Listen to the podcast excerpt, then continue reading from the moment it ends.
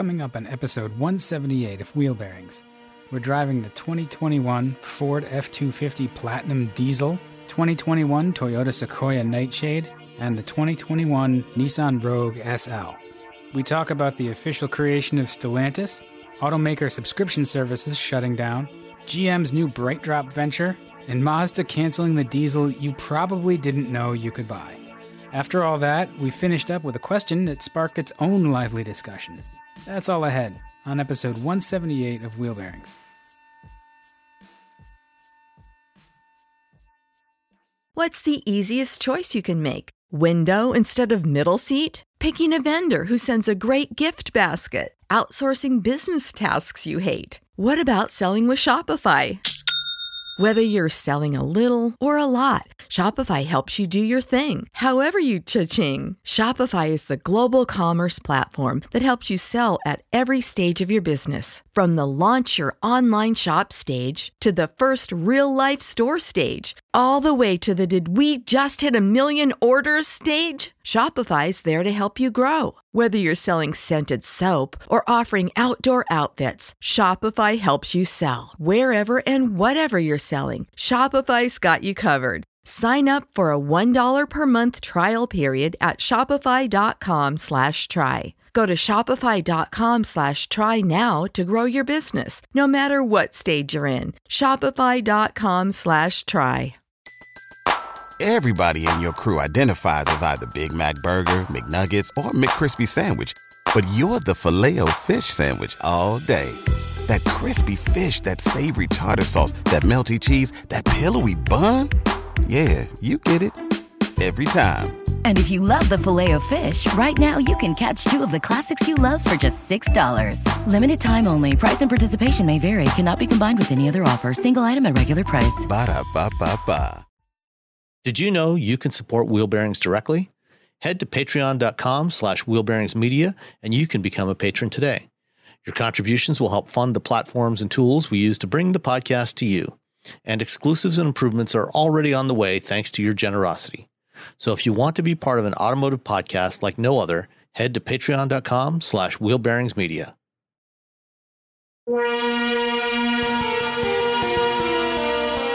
This is Wheel Bearings. I am Dan Roth from Forbes. I'm Sam Abuelsamid from Guidehouse Insights. And I'm Rebecca Lindland from Rebecca Drives.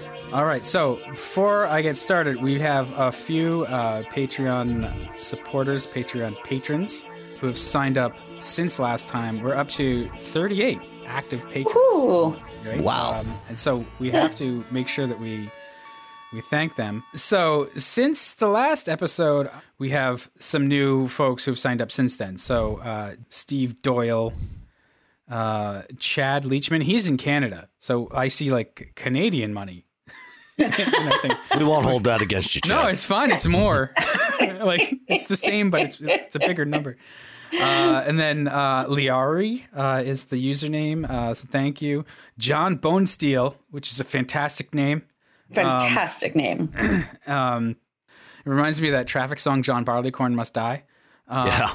Rick Gibbons and uh, Dave Marsh, uh, another uh, another listener from Canuckistan. So thank you everyone for pledging your support. Again, Sally Field, you like us, you really like us.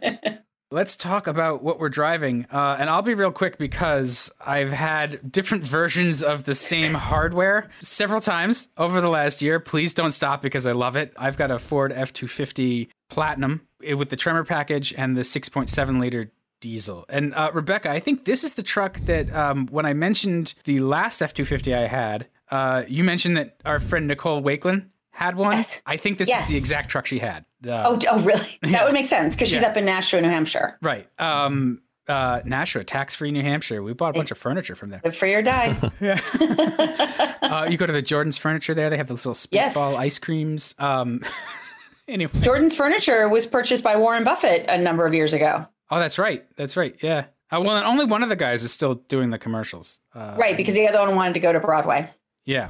So good for the Tatelmans. Um, Absolutely. I like it's just again it's a great truck. I do like the the contrast between that. So the last one I had was the XLT, and this one is the Platinum. And the boy, the Platinum's nice. It's got. Uh, she didn't have the diesel actually. oh, she didn't. Okay. No, I'm just looking at her review on RebeccaDrives.com. I, I don't know. I guess they've they've just like spat a bunch of trucks into the um the journalist fleet, which is fine. I find it very handy. Um, there's lots of stuff I can do with it. I have a bunch of little stumps I need to pull, actually, like legit, not stumps, but the footings for for the deck. Um, so I can use it as a tractor, uh, which would be entertaining. Um, That's that's what these things are built for. yeah. Yeah, so uh, like there's a particular technique when you're pulling footings like that. I think you have to have like a something for it to the the um, Like a, a pulley to, uh, Yeah, th- so you- you can actually pull it up rather than across. Yeah, exactly. You want something for it to to roll on. Um, Yeah. So either like a log or, or just something. So I'll have to figure that out. I'll see how how you know suburban buying suburban guy embarrassing it can be. Um, whatever. Ta make sure you take a GoPro or something out there, set it up. oh yeah, and- so everybody can and, uh, see. Yeah, It's always entertaining to get the big we'll, trucks we'll in the post backyard. we'll post that specifically for the uh, patrons. Right. Here- Here's where Dan launched a 300 pound chunk of concrete into the back window of the Ford that is not his. Um, just to interrupt you for a second, Nicole actually did have it was the F two fifty Tremor diesel. Yep. I think she had that. Before, I don't know when she had it exactly, Was it red? Is it or the pictures? Was it red? you know what? I don't know. She didn't take pictures of it.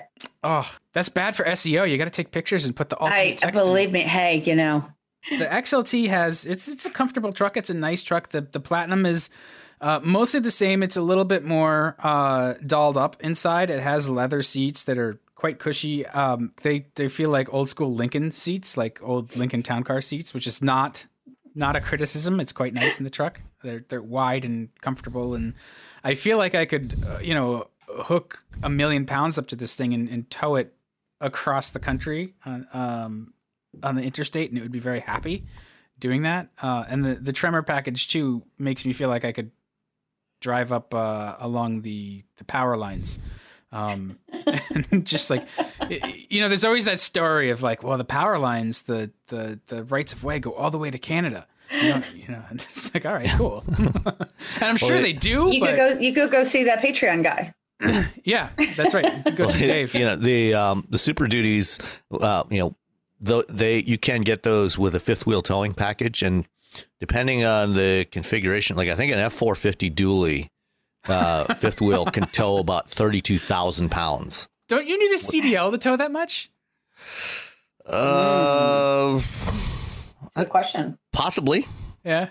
I I don't know. I'm I'm not sure of the uh, the licensing requirements. or maybe you don't because the actual gross weight is not enough. I don't know. That- And then maybe it varies by. Yeah, I, I, I couldn't tell you. I think one of the most challenging parts of the F of the of the F series is just the configuration. Is working your way through all the different configurations of that thing. Like if you don't know exactly what you want, I think it could be really challenging. Yeah. I remember years ago. I mean, on the uh, on the F one fifty, um, being told that there were about fourteen million buildable combinations. That's just on the F one fifty, and that includes you know all the different color variations of interior and Right. exterior, different trim levels, um, you know, different engines and towing packages. Uh, and on the Super Duties, it's even worse because you know you go from um, you know 250 to 350 to 450. You've got single wheel, dual wheel. You got three different engine options now. I mean, So I mean, it's definitely in the the many millions of buildable combinations. It's eh, the well, and then you go down the rabbit hole because you're right. Like on the, I'm looking at their website. There's the the F one fifty path, but then there's the F two fifty path, which is the Super Duty, which is different. So you can go all the way down and build this thing, and then be like, oh no, actually, I need this, and then you have to start all over. It's just, it's crazy. it really is. it's Like, you know it's the only part of the market that's really like the 1950s in the sense of there's just so much you can do Yeah. uh, and so many options and and ways for you to to get your truck the the way you need it and not only with like luxury and features but also with the upfitting that's available too you can get your truck set up for the work you need to do with it right from the dealership. uh, and and a lot of times from the factory. You know the way they've got accessory switches wired in and stuff like that. So again, it's just like another indication of of they really know their truck customers. The trucks are clearly their profit center, and uh, they're they're doing a, a, a good job at, at serving that market. But when you're just a simple car person with simple yeah. car tastes, it does make your head spin a little bit because it any does. of the super duty trucks, if it's just you know they're if you if you're not doing regularly that kind of heavy duty work, but you want the heavy duty truck, like just pick one. They're all going to work, you know? Yeah. like, if you're towing. Well, you, you do, I mean, you know, with these things, you do want to be careful about what you pick, though, because, you know, these things can get very, very expensive. Um, yes. yeah. And, and, you, you know, you don't want to uh, buy more than what you actually need because you, I mean, you will be paying many, many thousands of dollars extra if you overbuy. Um, for you know for your particular application. And this this is something that um, you know Ford uh, recently um, Ted Cannis, who's now he was previously uh, head of the team Edison at Ford, and he moved over um, last fall to head up Ford commercial vehicle operations, and he was doing uh, uh a fireside talk um, with uh, Adam Jonas during I think the Morgan Stanley conference, mm. and you know he was talking about you know, they, they were talking about the the e transit, the the electric van, and we'll talk more about electric vans later. But um, Ted was talking about the the e transit and you know why they picked the battery size they did, you know, 127 mile range. And he said, you know, for commercial customers, you know, and for for Super Duty, you know, most of the customer, most of the people that buy Super Duties are commercial customers. You know, whether that's municipal fleets or utilities or you know wh- whoever else, you know, or you know, uh, cable companies um, that's that's the bulk of the customers for those vehicles, and they look very carefully at what their needs are and buy basically just what they need. They you know so if somebody doesn't need the extra capability, the extra towing or payload capability of a 350, they're going to buy a 250, not a 350, because capital costs are very you know very important you know to businesses like that uh, you know whether, whether it's a city or, or or a company, you know that that upfront cost is is an, a very important consideration for them. You only get so many years to depreciate it. So that's right. you know, um, and speaking of costs, this is like an eighty-five thousand dollar truck. I don't have the sticker. I looked for it. It, it it's didn't have a sticker in it, but uh, it's got to be right in that yeah range. i think if it, if it's the similar one that nicole tested hers was 84 645 including almost $1700 for destination and delivery yeah and i think so the platinum almost seems like it's not a trim when you try to build it i think it's a, a package on top of the uh the um limited maybe uh, uh, no, it's a, it's a separate oh, no, the, trim. It's its own right. trim. Oh, there it the is. Platinum. Okay, see, they throw you off with the picture and the, their their website. They have a dual yeah. rear wheel. Uh, yeah, so the platinum starts at 65, uh, and it's above the the King Ranch. Yeah, it's got a lot of stuff on it. Yeah, um, it does. But you're right. I think you know to Sam's point of, about. I think it's smart for people that are venturing into this space. You have to have a budget you have to go in there and understand like what your what your max is because you can rapidly go from 30 something thousand dollars up to sixty thousand dollars and really find like figure out what what your actual budget is and try and stick with that because I think you can very quickly overbuy. Yeah, well, I, I got curious the other day and I went and built a uh, an F one fifty at the site. And yeah, just not a ridiculous truck. Uh, the things that I thought I might want, it was a fifty thousand dollar truck. yeah, so. that's where I'm in, I'm in their I'm in their F150 configurator now. And this is not a this is not a slight on Ford. This is this happens with with the oh, yeah. Yep. the Ram 1500 and the Chevy Silverado and Sierra and yeah, it's just the whole building a pickup truck going through the pickup truck configurator for anyone is just uh, yeah, you I mean, can spend days. average transaction prices for light duty trucks are now, you know, just I think just shy of fifty thousand dollars.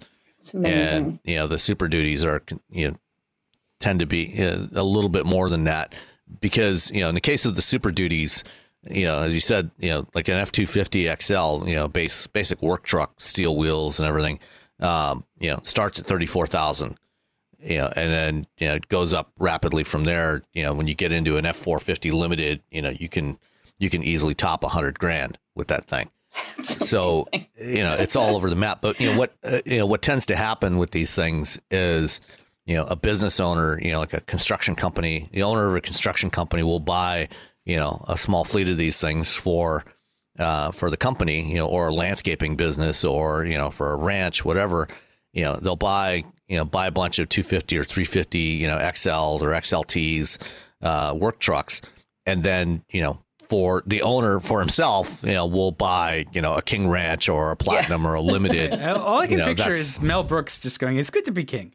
Yeah, exactly.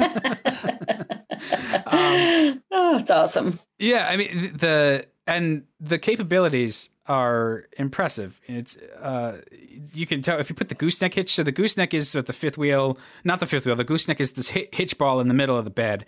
Um, fifth wheel is a little different. That's the the assembly. That's like a, a, a tractor trailer, but they both kind of do the same thing. You, you tow from the middle of the bed versus the the bumper hitch. Uh, so on a gooseneck, you can tow thirty-seven thousand pounds, which is like, I mean, that's like a tiny house, isn't it? That's uh, probably a lot house. more than a tiny house. Yeah, that's right. So that's a that's a toy hauler with all your stuff in it, like a thirty foot toy hauler. Um, with like yeah, like I mean, look, look at this in in all but three states in the U.S. the the limit the weight limit for trucks is forty is uh, uh, 40 tons, 80,000 pounds. So that's for, you know, a big 18 wheeler for a tractor trailer. Oh, wow. Yeah. You know, so you're talking about a pickup truck that can tow almost half of what the maximum weight limit is yeah. for, you know, for the, uh, uh, you know, in, anywhere in the U.S. Well, and wow. and until they changed that rule in the early '80s too, it was like 60, 60 tons. Yeah, well, um, it's still 80 in Michigan which yeah. is part of the reason why Michigan roads are so bad. No, no, no. In the in the eighties, they they raised it. It had been sixty tons, oh. and then they, you know, our friend Ronnie Reagan uh, raised that limit to eighty tons, and a lot of the roads weren't designed for that weight, and that's yeah. why some of the roads just got pounded to bits uh, because the, the none of the not just the asphalt, but like the overall design of the road wasn't made for that kind of um, abuse, but uh, when you think about 60 tons, and this is this is even closer to 60 tons at, at close to 40,000 pounds. You know, you can tow 37 pounds, 37,000 pounds, and then the, the truck weighs God At knows least, how much. Yeah, Close it's, to 10, it's over six thousand pounds yeah. for um, you, for you load that up with payload and people, and yeah, that's a lot. um, and the, it'll do it. The so the 6.7 liter diesel is a wonderful engine. Uh, it really does. There feels definitely feels like there's a lot more weight on the nose of this one than with the 7.3 that we talked about mm. last week um, and the week before, um, and that we had uh, Ryan Matulik from Ford on uh, to talk about. It's the the flip side is it's twice as torquey. It's got like a, a thousand pound feet of torque. Um, so it's a really odd sensation to be in a truck that's so large and you can basically just set the the needle on the speedometer wherever you want it very quickly. And the the only analogy I, I can um, make for it is, is like it's it's like when you're you're you're like setting in a, a control or something and it's got that like indicator. The the geekiest thing I can think about is when we would we would set up um, master tapes uh, and you'd you'd put uh, audio tone on them, and you'd want the the meters to just go up and s- stop at at zero, the VU meters, and that's what it feels like. I can just press on the pedal and the needle just goes up, and just stops there. Um, that's a super geeky way to explain it. So I'm sorry, but that's all I I, I felt like I was just doing that on the highway and it's it's quick. It happens really fast. Like you go from 50 to 70 like nothing. And it's it doesn't feel like you're going that quickly but you look at how fast that needle moves. This thing is just really powerful because when it's empty all that torque has nothing else to do. Yeah. So um it's a it's a really well thought out truck too. Uh you know I, I think i'd probably skip the tremor package. Just it's a little bit aggressive for my tastes, but well, you know, it, it's one of those things. You know, it depends on what you're using it for. I mean, if you're if you're using this truck, if you're on, you know, working on a ranch, you know, and using this truck or on a farm, the tremor package might make more sense. You know, if you're using this, uh, you know, as a as a carpenter, you know, or a plumber, you know, probably not a plumber, but you know, an electrician or something, you know, or you know, for a city, um, you know, works crew, you know, going out um, and you know, doing work in the in the city parks, things like that. Um, which is you know where I see these things all the time. You know, the uh, Ypsi Township Parks Department, you know, has several of these, and every Tuesday morning when I'm walking Daisy, I see see them, you know, see a couple of them parked out, you know, by the park to the south of me, uh, you know, towing all the, the the big lawn mowers. You know, they go out and mow the lawn in the in the park, uh, and then you know they and they drive them drive the mowers leave leave the trucks there drive the mowers drive the mowers four blocks down mow the other park and then come back and load them back up to go to the next park if they had a if they had a a, a platinum with the tremor package. No, they're they're just driving you, XLs. Right. I was gonna say there there would be some nasty letters yeah. to the city. the and then and then in the wintertime, you know, they mount the plows on there and and you know use them as plows. Yeah, it's as a work truck, it's it's fantastic, and I I like that you can be comfortable in the in the work truck. Um, you know, the, the tremor package has the the different suspension tuning and the the large tires for you know the the they're Goodyears, but uh, they're they're more off road focused, and and so that's really what makes it feel like you can go just about anywhere it can fit. It is kind of long, definitely tall. It's great for a, a, stubby person like me. Like I don't even know if I come up like my my eye level may not be over the hood. Uh, they're they're big now, and it doesn't have motorized running boards. It's got um, fixed fixed ones, um, but at least it's got running boards, so you can get in with the grab handles and stuff. Uh, so yeah, again, uh, Ford is is really buttering us up with trucks, and I like it. So please don't stop. um, but it, it's it, it, honestly at even at eighty five thousand uh, dollars for the things you can do with it. If you're going to use it, it's mm. it's uh, yes, it's a, it's expensive, but it's also going to give you the work. It's it's like buying. it's like buying a really expensive tool, you don't do it just because you like it. You have to do it because you're going to get something from it, you know, like yeah, I mean, it's kind of, it reminds me of the conversation we had, I think just last week about the GMC Yukon Denali, like very purpose built and, and serving a very specific type of need, which I think is really cool. Like that, like, you know, people may need the tremor package. They may, may need that capability. And so i think it's great that that all those options are available and those kinds of choices and configurators. So you know even though it can it can really run up in in dollars at least it's available. You can buy exactly what you meet what you need. It may cost you but at least it's available. And you don't have to buy that. You know that's the benefit of having this super complicated all these choices is that if you don't need the tremor package or something like that, you don't need to buy that. Right. Can you imagine if they did like a string diagram or something of like all the? Tra- it, would, it, would, it would look like one of those conspiracy theory movies. Yeah, exactly. we will find the serial killer in the midst of. The- that's not right. Uh, all right. So th- that's uh, until I tow something or yank out those footings. I I can't uh, comment so much about how hard it works. I'll see what I can do to get out there if the ground's not frozen because it's been kind of mild lately. Um, so we'll see. Uh, I may have some injuries to report next week. Um, in the meantime, uh, yeah, hopefully not. Uh, Rebecca, I was intrigued because you're driving the Sequoia, the Toyota Sequoia, and I'm I'm wondering if um, when you open the door, can you count the growth rings? Yeah. This is uh, I, I I did. I had I had the 2021 Toyota Sequoia. I this one I had the what they call the Nightshade Special oh, Edition. Really, they named it Nightshade? Yeah, they, they launched a whole series of Nightshade models last year at the Chicago the Auto Show. Right? Well, no, that's the thing. Is like you have to ask Toyota like tomato or potato, like which is it's, just, it's a poison. It's like it's yeah. a whole. Okay, carry on. They named their truck Poison. Got it. So it had the blacked out trim, like the, the chrome and stuff. Um, mine was white, and I don't know for whatever reason, it reminded me of like those old 1950s milk trucks.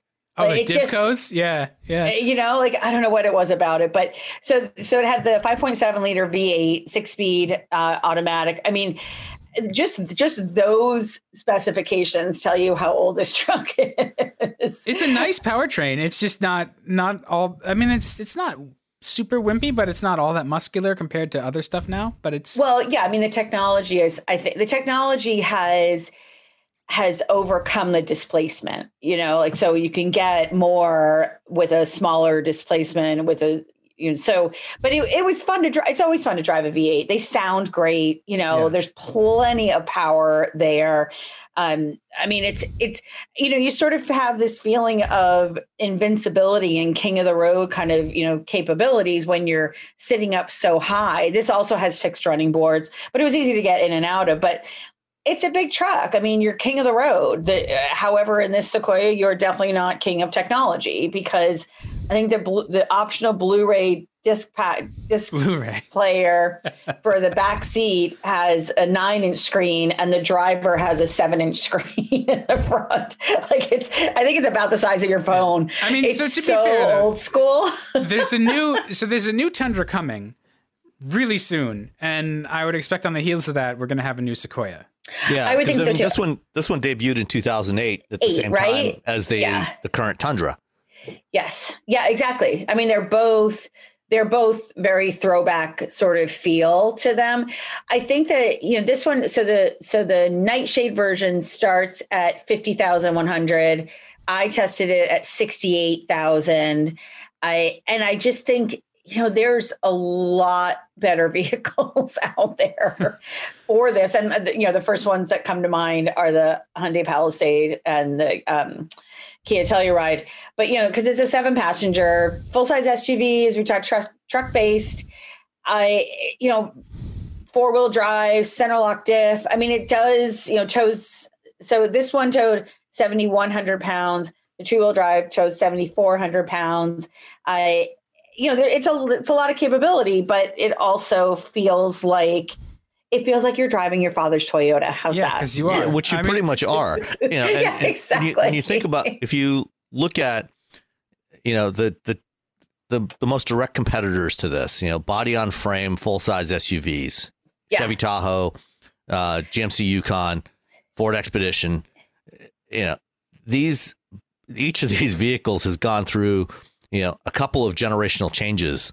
right since- and those are better competitor competitors Yeah. to the Since- to the Palisade and Telluride yeah yeah you know since since this thing came out and you know they've gotten substantial upgrades you know in pretty much everything and and those gm uh utilities now the the the new tahoe and suburban you know are i think probably vastly superior to this you know to what you're getting here for roughly the same amount of money well But- right. I mean that's the thing is they all start at 50 grand.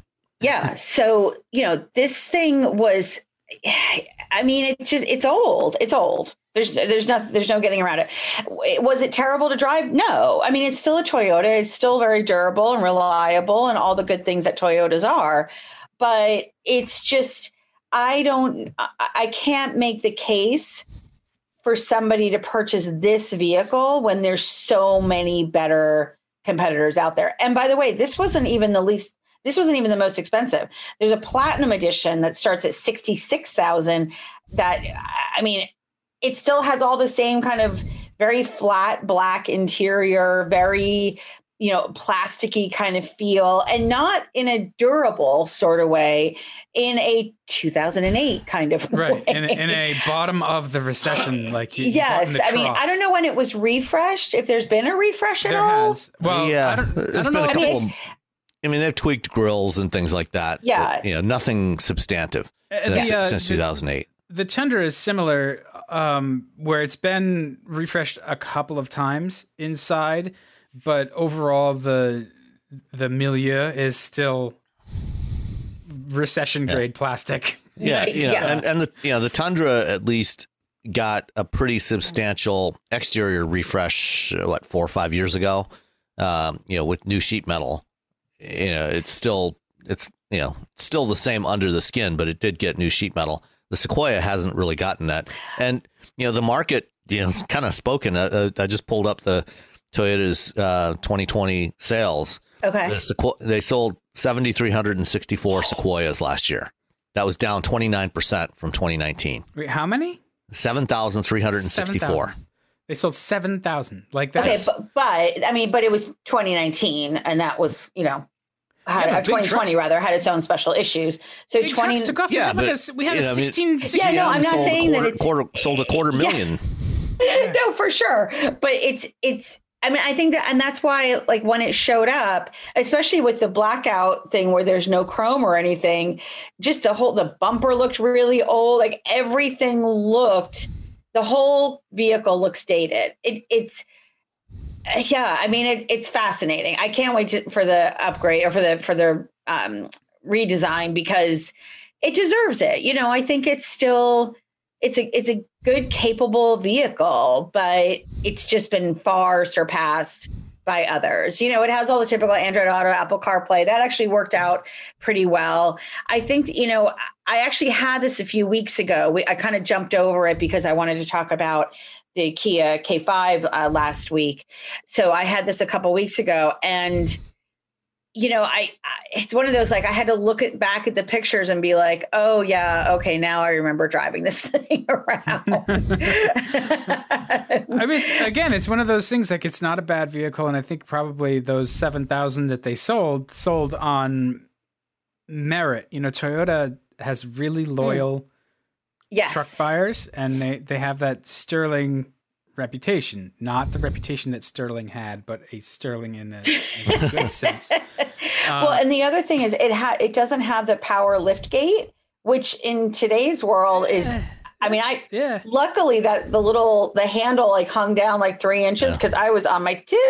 Well, yeah, and especially for you know for full size body on frame utility, that's important. You know, because if you're not six feet tall, you know, grabbing that yeah. grabbing that tailgate to pull it down it can be a real pain in the ass. Yeah, and it's heavy, and you know, so it is what it is.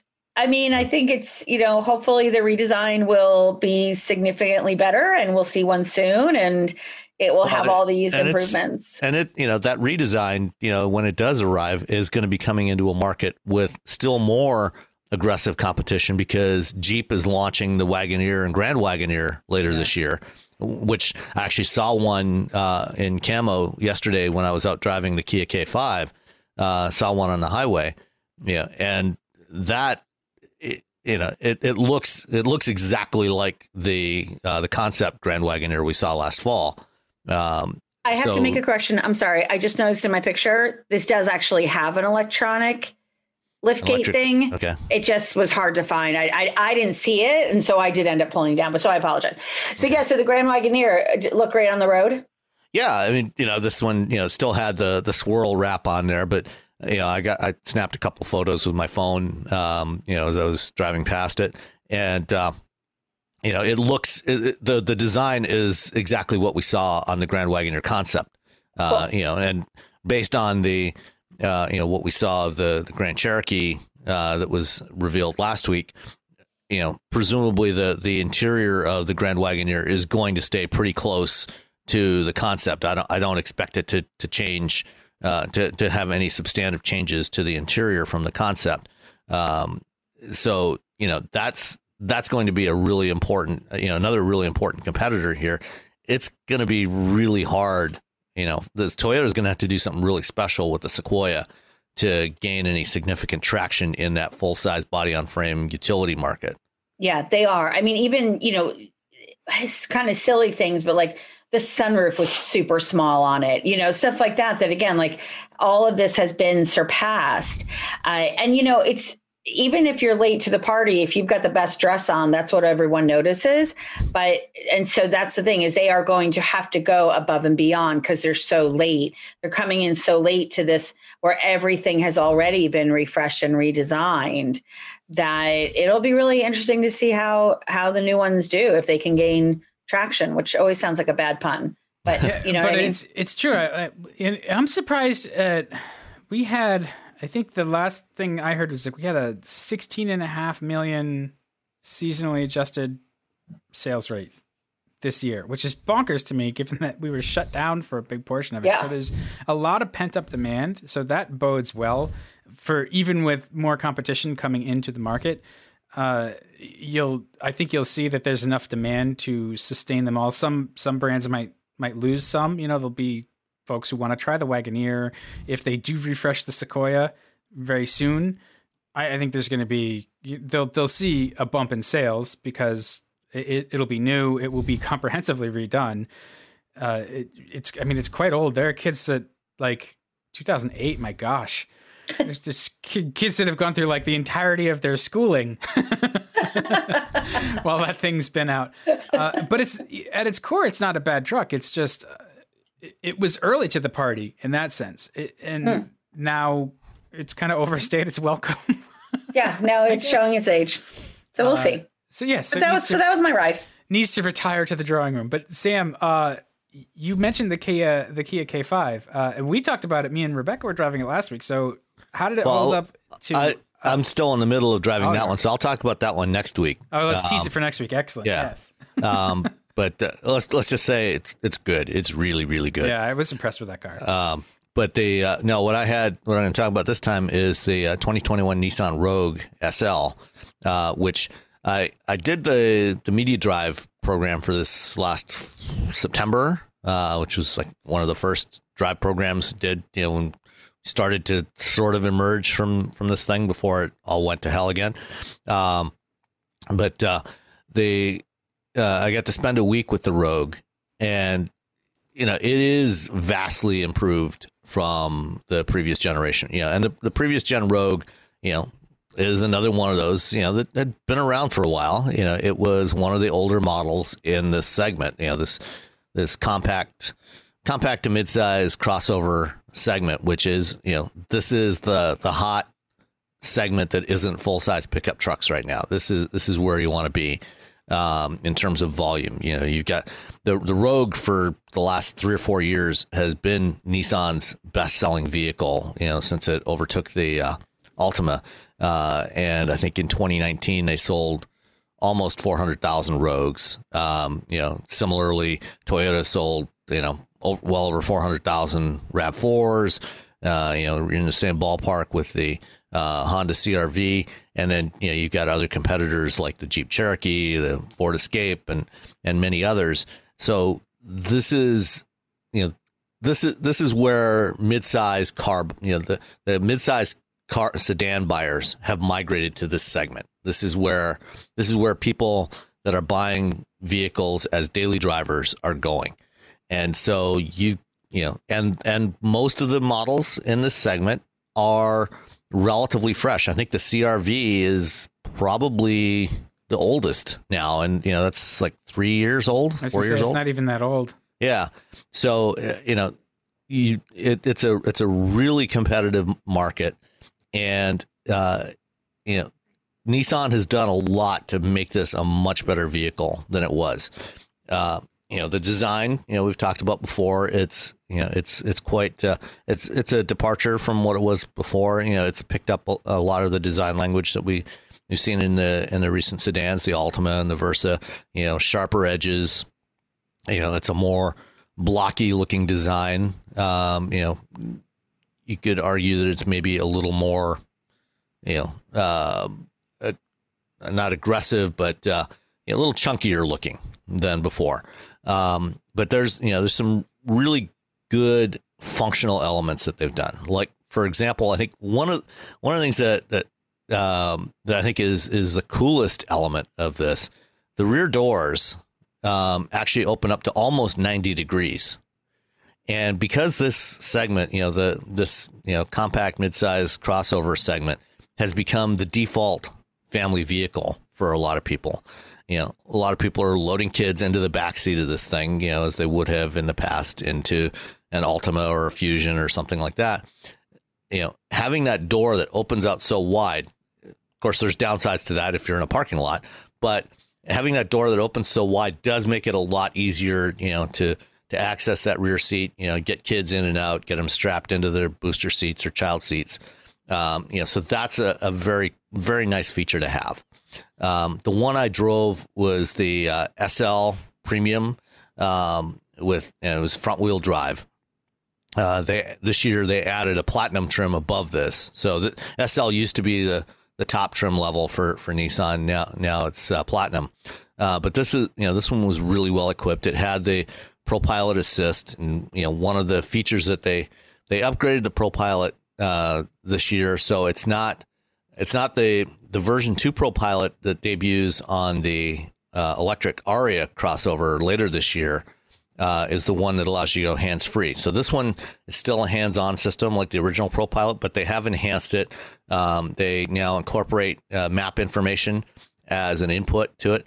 So if you have plotted, uh, uh, you know, uh, plotted a navigation route that involves an interchange, it won't do the lane changes for you. You still have to do the lane changes, but uh, as your as you go into uh, uh, um, an interchange into the exit ramp, or even just going off, you know, going off the highway, it will automatically slow you down.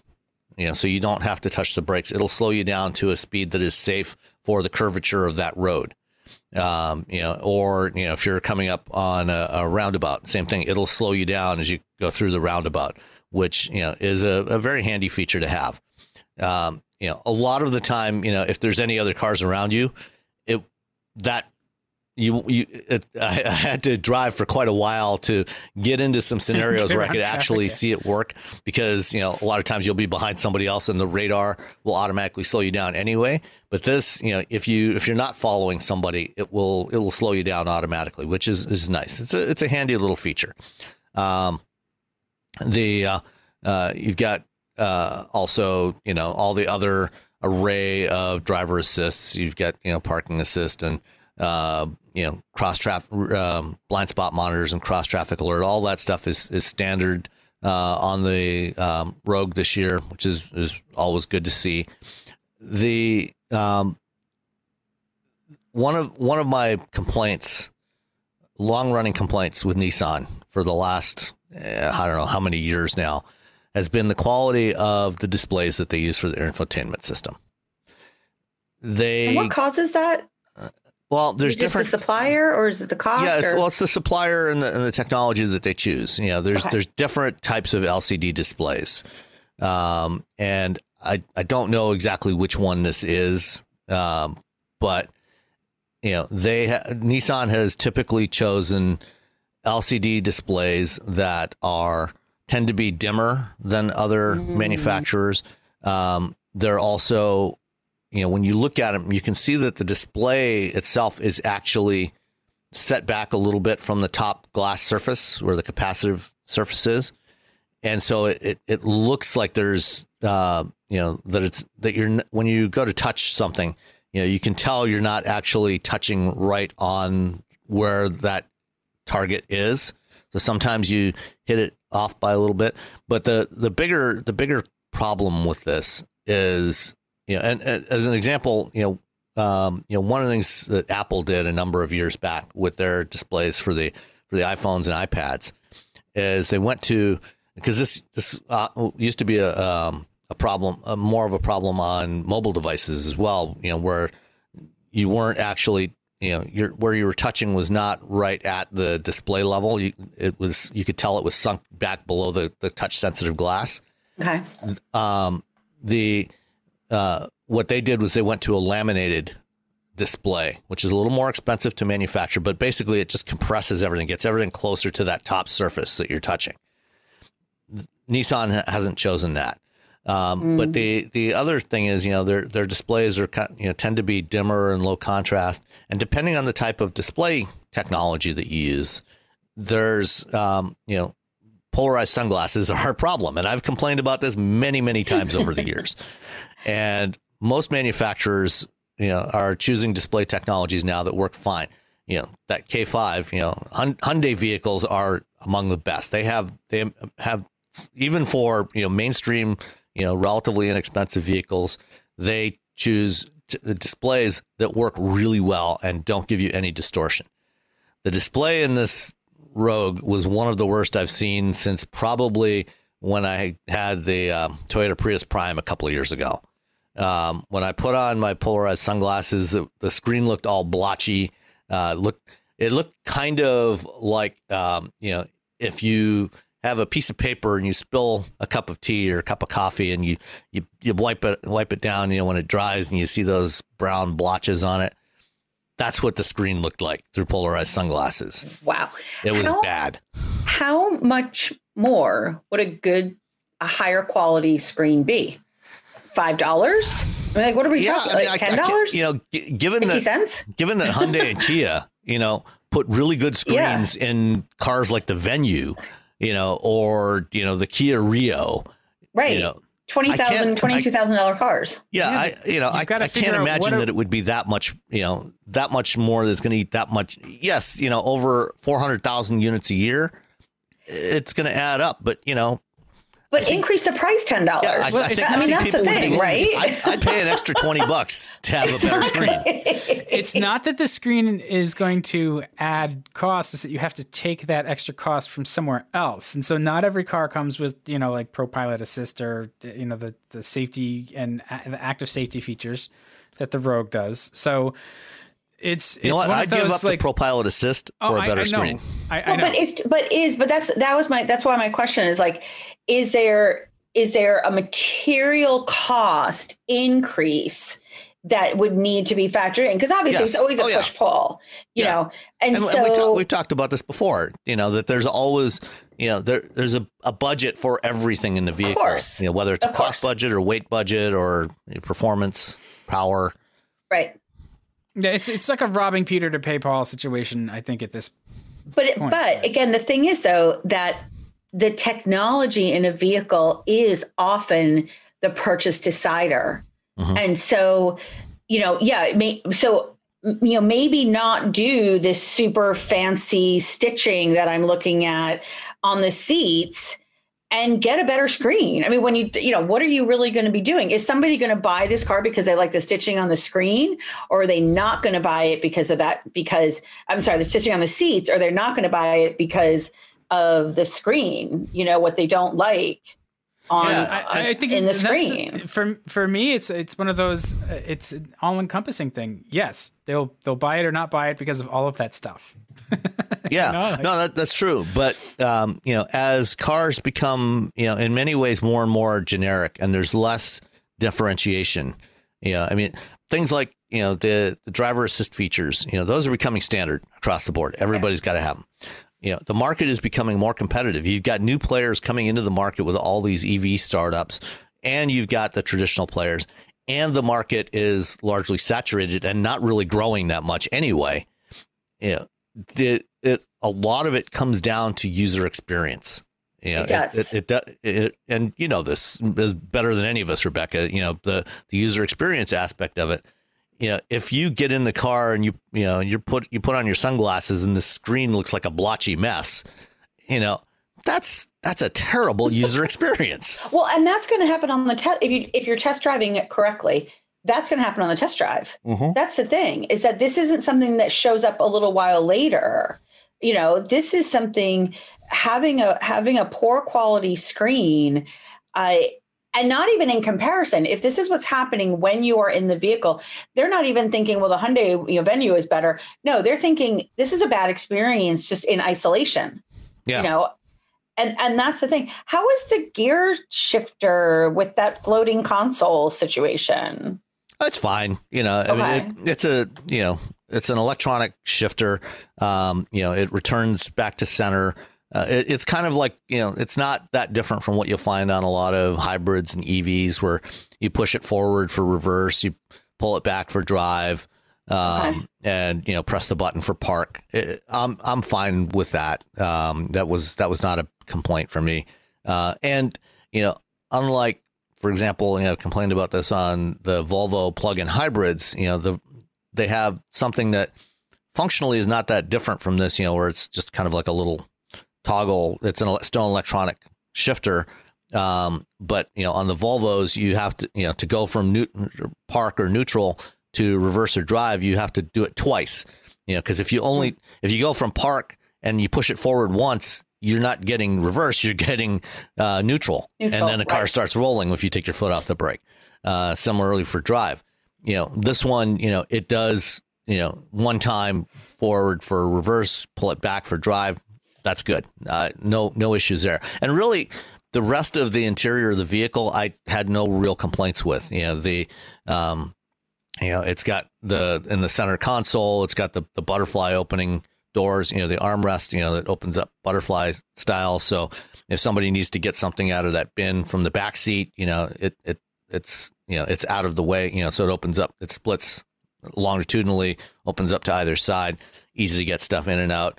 Um, so that's I think you know they've they've generally done a really good job. This one has you know the SL the the standard the other models have a dual zone climate control sl has a tri zone so rear seat mm. passengers can select their own temperature uh, you know it does have hands free power lift gate you know so you can kick your foot under the the rear bumper and open up the lift gate if your hands are full and you know putting some groceries in there um, you know, it generally rides, uh, you know, rides and handles uh, reasonably well. Uh, you know, it's got that cool two tone roof too. It I love the color. I love the color selections. Yeah, it does. It does have a two tone roof option. You know, there's only one engine option right now, which is the 2.5 liter four cylinder, naturally aspirated four cylinder with a CVT. Um, you know, Nissan, you know, generally does better with CVTs than most manufacturers. So, you know, not not any real complaints there. Although I would have preferred to see them, uh, you know, do you know offer some sort of electrification option, which apparently they are working on. Uh, and actually, as you know, uh, as we talk right now, just the other day I saw a report from Autocar uh, about the the Nissan Qashqai um, in Europe. You know, it's been spotted testing in Europe. It's coming out later in the year. Um, the the Qashqai is the um, is what's badged here as the Rogue Sport um, which you know will will also you know presumably be replaced at uh, some point in the next year or so. Um, and the for the the version that they're selling in uh, in Europe, at least as the Qashqai, it's going to be offered with um, a, a four cylinder with a mild hybrid uh, or Nissan's e-Power system, which is their series hybrid system, uh, which is um, you know has a gas engine that only drives a generator, and then the the thing is electric drive. You know, there's only an electric motor connected to the wheels, uh, and uh, it's been available in Japan for several years now. They have not offered it here yet, but it's supposed to be coming here. Uh, so presumably, you know, maybe that powertrain will come to the Rogue uh, in the in the next year or so. Um, but you know, aside aside from the screen, the rest of it is fine. I mean, it's a, it's a nice vehicle. Fifteen minutes complaining about the screen. Well, and now we're like, yeah, but it's also but, it's a good car. I yeah, really like the yeah, Rogue that, actually when I had it in October. That's the thing. I mean, the, the rest of it is, is is so good. Yeah. You know, I have no no real complaints about the rest of the vehicle. But so you know that, that screen would like, be a deal breaker for me because I mean I don't like I don't like screens anyway. But so it's not so as bad as you know. So other than that, Mrs. Lincoln, how was the play? right? exactly.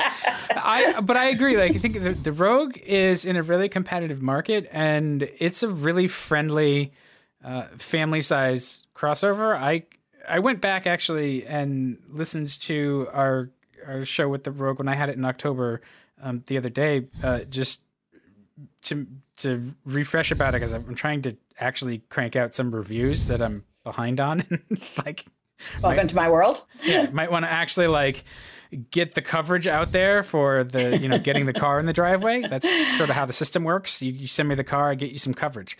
Um, but the the Rogue itself is it is a compelling little package. I I agree, I guess, that the screen isn't great. I didn't have the litany of complaints that you do, but I I also I haven't had polarized glasses in a while. So you were like that one perfect storm of like a, a, a, really technically competent reviewer who wears polarized glasses and drives everything else on the market. Uh, so I'm confused. But, you said it has three rows, but I don't see any pictures. No, th- try try zone. It's not a three. It's not a three row. It's they not used, a three row. Okay. They used to offer a three row option in the okay, previous so Gen say, I didn't see anything. Uh, so, but so what is Trizone then? Tri- Trizone just uh, Trizone climate control. So you got right, left, but, right, so, rear.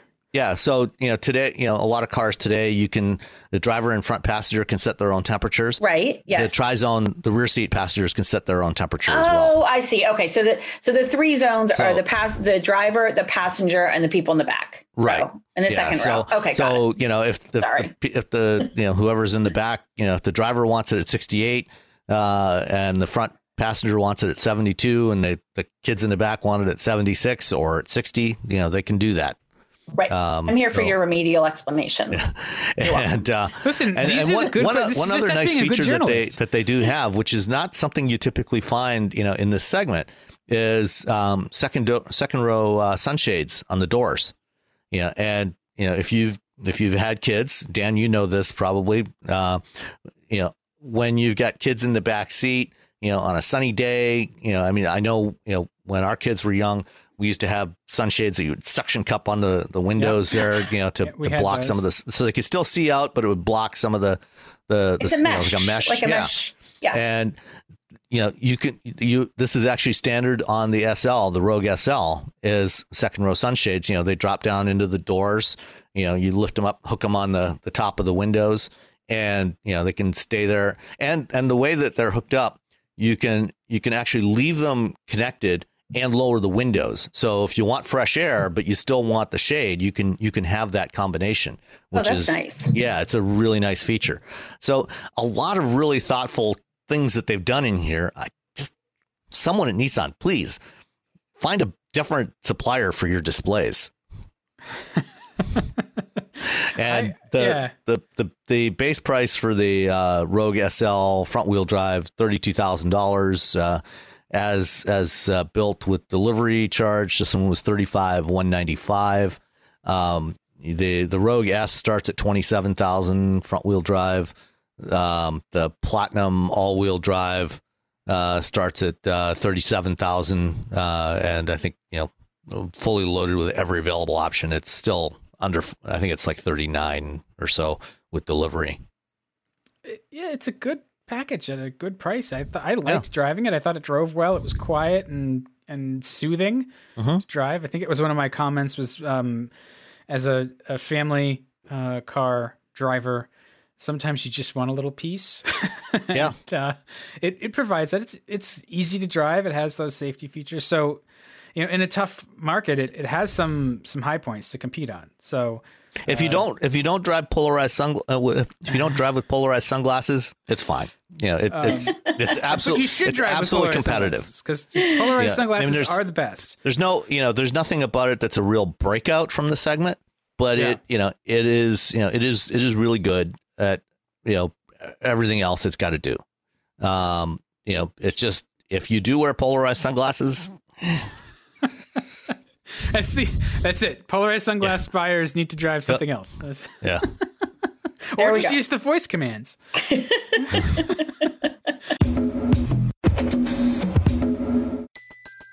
Everybody in your crew identifies as either Big Mac Burger, McNuggets, or McCrispy Sandwich. But you're the filet fish Sandwich all day. That crispy fish, that savory tartar sauce, that melty cheese, that pillowy bun. Yeah, you get it. Every time. And if you love the filet of fish, right now you can catch two of the classics you love for just $6. Limited time only. Price and participation may vary. Cannot be combined with any other offer. Single item at regular price. Ba-da-ba-ba-ba. Uh, Sam, you pointed this out. Um, is that Stellantis? The deal has finally uh, been finalized, and their their stock ticker symbol is uh, STLA, which is really really close to, To another TSLA. company. Right. That was the tweet of the year so far. I that don't- was so funny. and, and I, you think they I, I can almost on like guarantee that? you that tomorrow, when the markets open in Europe and then on Tuesday here, that there are going to be a whole bunch of um, whole bunch of Robinhood investors that fat finger it and buy a bunch of Stellantis stock and run up the price. So the, the thing is like you- want to sell, sell, sell, sell. like, uh, that, I mean, that's amazing. Uh, Do, you, do they? Do people actually squat on typos like that, like they do with domain names? Oh, I'm sure, I'm sure they do. I I, I, I have absolutely no doubt that this that the choice to use I, I mean, I don't think Stellantis was chosen specifically for this reason, but I think at some point along the line, somebody realized, ooh, STLA, that is really close to TSLA, and you know, transpose those first two letters, you know, and you know, I, I think that you know some somebody in marketing or you know some somebody somebody in the company you know was you know rubbing their hands with glee at that thought. Hilarious. I, awesome. I, I still, I gotta, I still hate the name Stellantis. Like, yeah, I, I mean, it's, it sounds like something from a pharmaceutical company. yeah, It- yes, I keep waiting for the you know low voiceover warnings to come into play. I mean, Yeah, it's, This may cause damage to your health, and you know if you need to breathe on a regular basis, and you You know, know, it, it sounds like either uh, an antidepressant or something that you rub on your balding scalp or take to address some other um, male. You know, Al- honestly. I think automobiles sort of serve as as a a bomb for all of those conditions in some way or another, don't they? Yeah. Figuratively. do we explain to our audience what Stellantis is? Uh, Just- yeah, we probably should remind them of that. So, so uh, as we four record this on. Sunday morning, you know, yesterday, a day ago, Stellantis was officially born. This is the new name of the parent company, uh, you know, of the of the merged um, Fiat Chrysler Automobiles and PSA, which is the parent of Peugeot, Citroën, um, Opel, Vauxhall. and Blah, blah, I think on there- and I think there's several. LDS. Um, you know, there, I think there's like seven brands in, within there. Um, and this is actually something we should probably discuss a little bit. You know, so PSA and, and FCA merged. They are now Stellantis. Um, between them, they have 14 different brands globally. Um, what what do you think, uh, Rebe- Rebecca? I'd love to hear your thoughts on this one. Well, I mean, you you tease the phrase perfectly. They have 14 brands globally, which For I now. think is going to be one of the biggest challenges. And it's actually, you know, it's there's pros and cons to this. I I remember years ago when we were looking at the Da- Daimler Chrysler marriage of equals, whatever that Mhm. was, and the and the fundamental flaw with that relationship was that at the base, their customer was very, very different. I mean, you had you had Dieter Zetsche in that thing got a Hemi commercials. That it, people people actually thought that he was a character. They didn't know that he was the CEO. Well, I mean, And- he had that magnificent mustache. He did have that magnificent mustache, but you know this German accent, like all that. You know, it, there was there was. I I mean, it just it there there was a failure to blend, and and I remember talking to some people that were in like engineering meetings, and they said that you know the customer at its base was just so different. What I like about what I actually even liked about the Fiat Chrysler merger was even though it's a global company, their customer though had a lot of the same values. You're still talking to a similar audience. And so I, I think that there's opportunity here with this merger with Peugeot to to reap some of those you know economies of scale still respect the different brands but i but i think that in those in those foundational meetings about vehicles you're still talking about a, a, a customer that is diverse but has some some core values that are similar Well, with the the Daimler Chrysler merger too, I think one of the things that didn't help was the engineering cultures didn't mesh, and they sort of forced it. It- And yes that so there was rework that had to be done um, because Chrysler did things in a much different way than than Daimler did it, and they had to align them versus what happened with with Fiat and Chrysler, where they sort of let things run on a parallel path to a degree, which uh, is a little bit more difficult, I guess, because you've got then multiple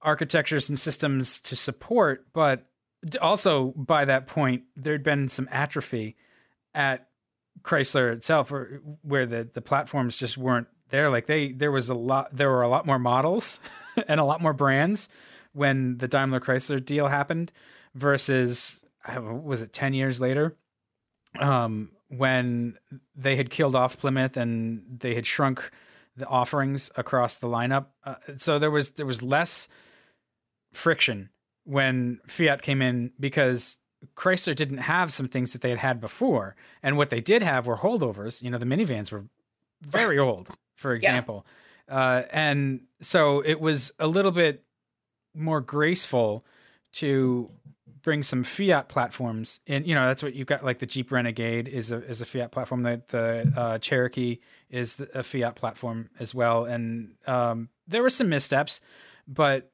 overall, they I think they tried to uh, put put the product out there and and like you said, like pay attention to the customers, match up with the customers' um, desires. And, and some things worked, some things didn't. You know, the Dart was a weird launch where they launched it in manual only, which is like that's that's great, Sergio, but it's you've been to America, like, and it's it kind of sucks because it was a good little car, but like that and the 200, they just they they didn't they didn't really uh, they just achieve... they kind of missed on both of those. You know, the 200 yeah. was a little bit too small for its segment. Yep. You know, the Dart, as you said, you know, manual to, to launch, yeah, and and you know, also coming to market at a time, you know, when sedans, you know, were already starting to decline.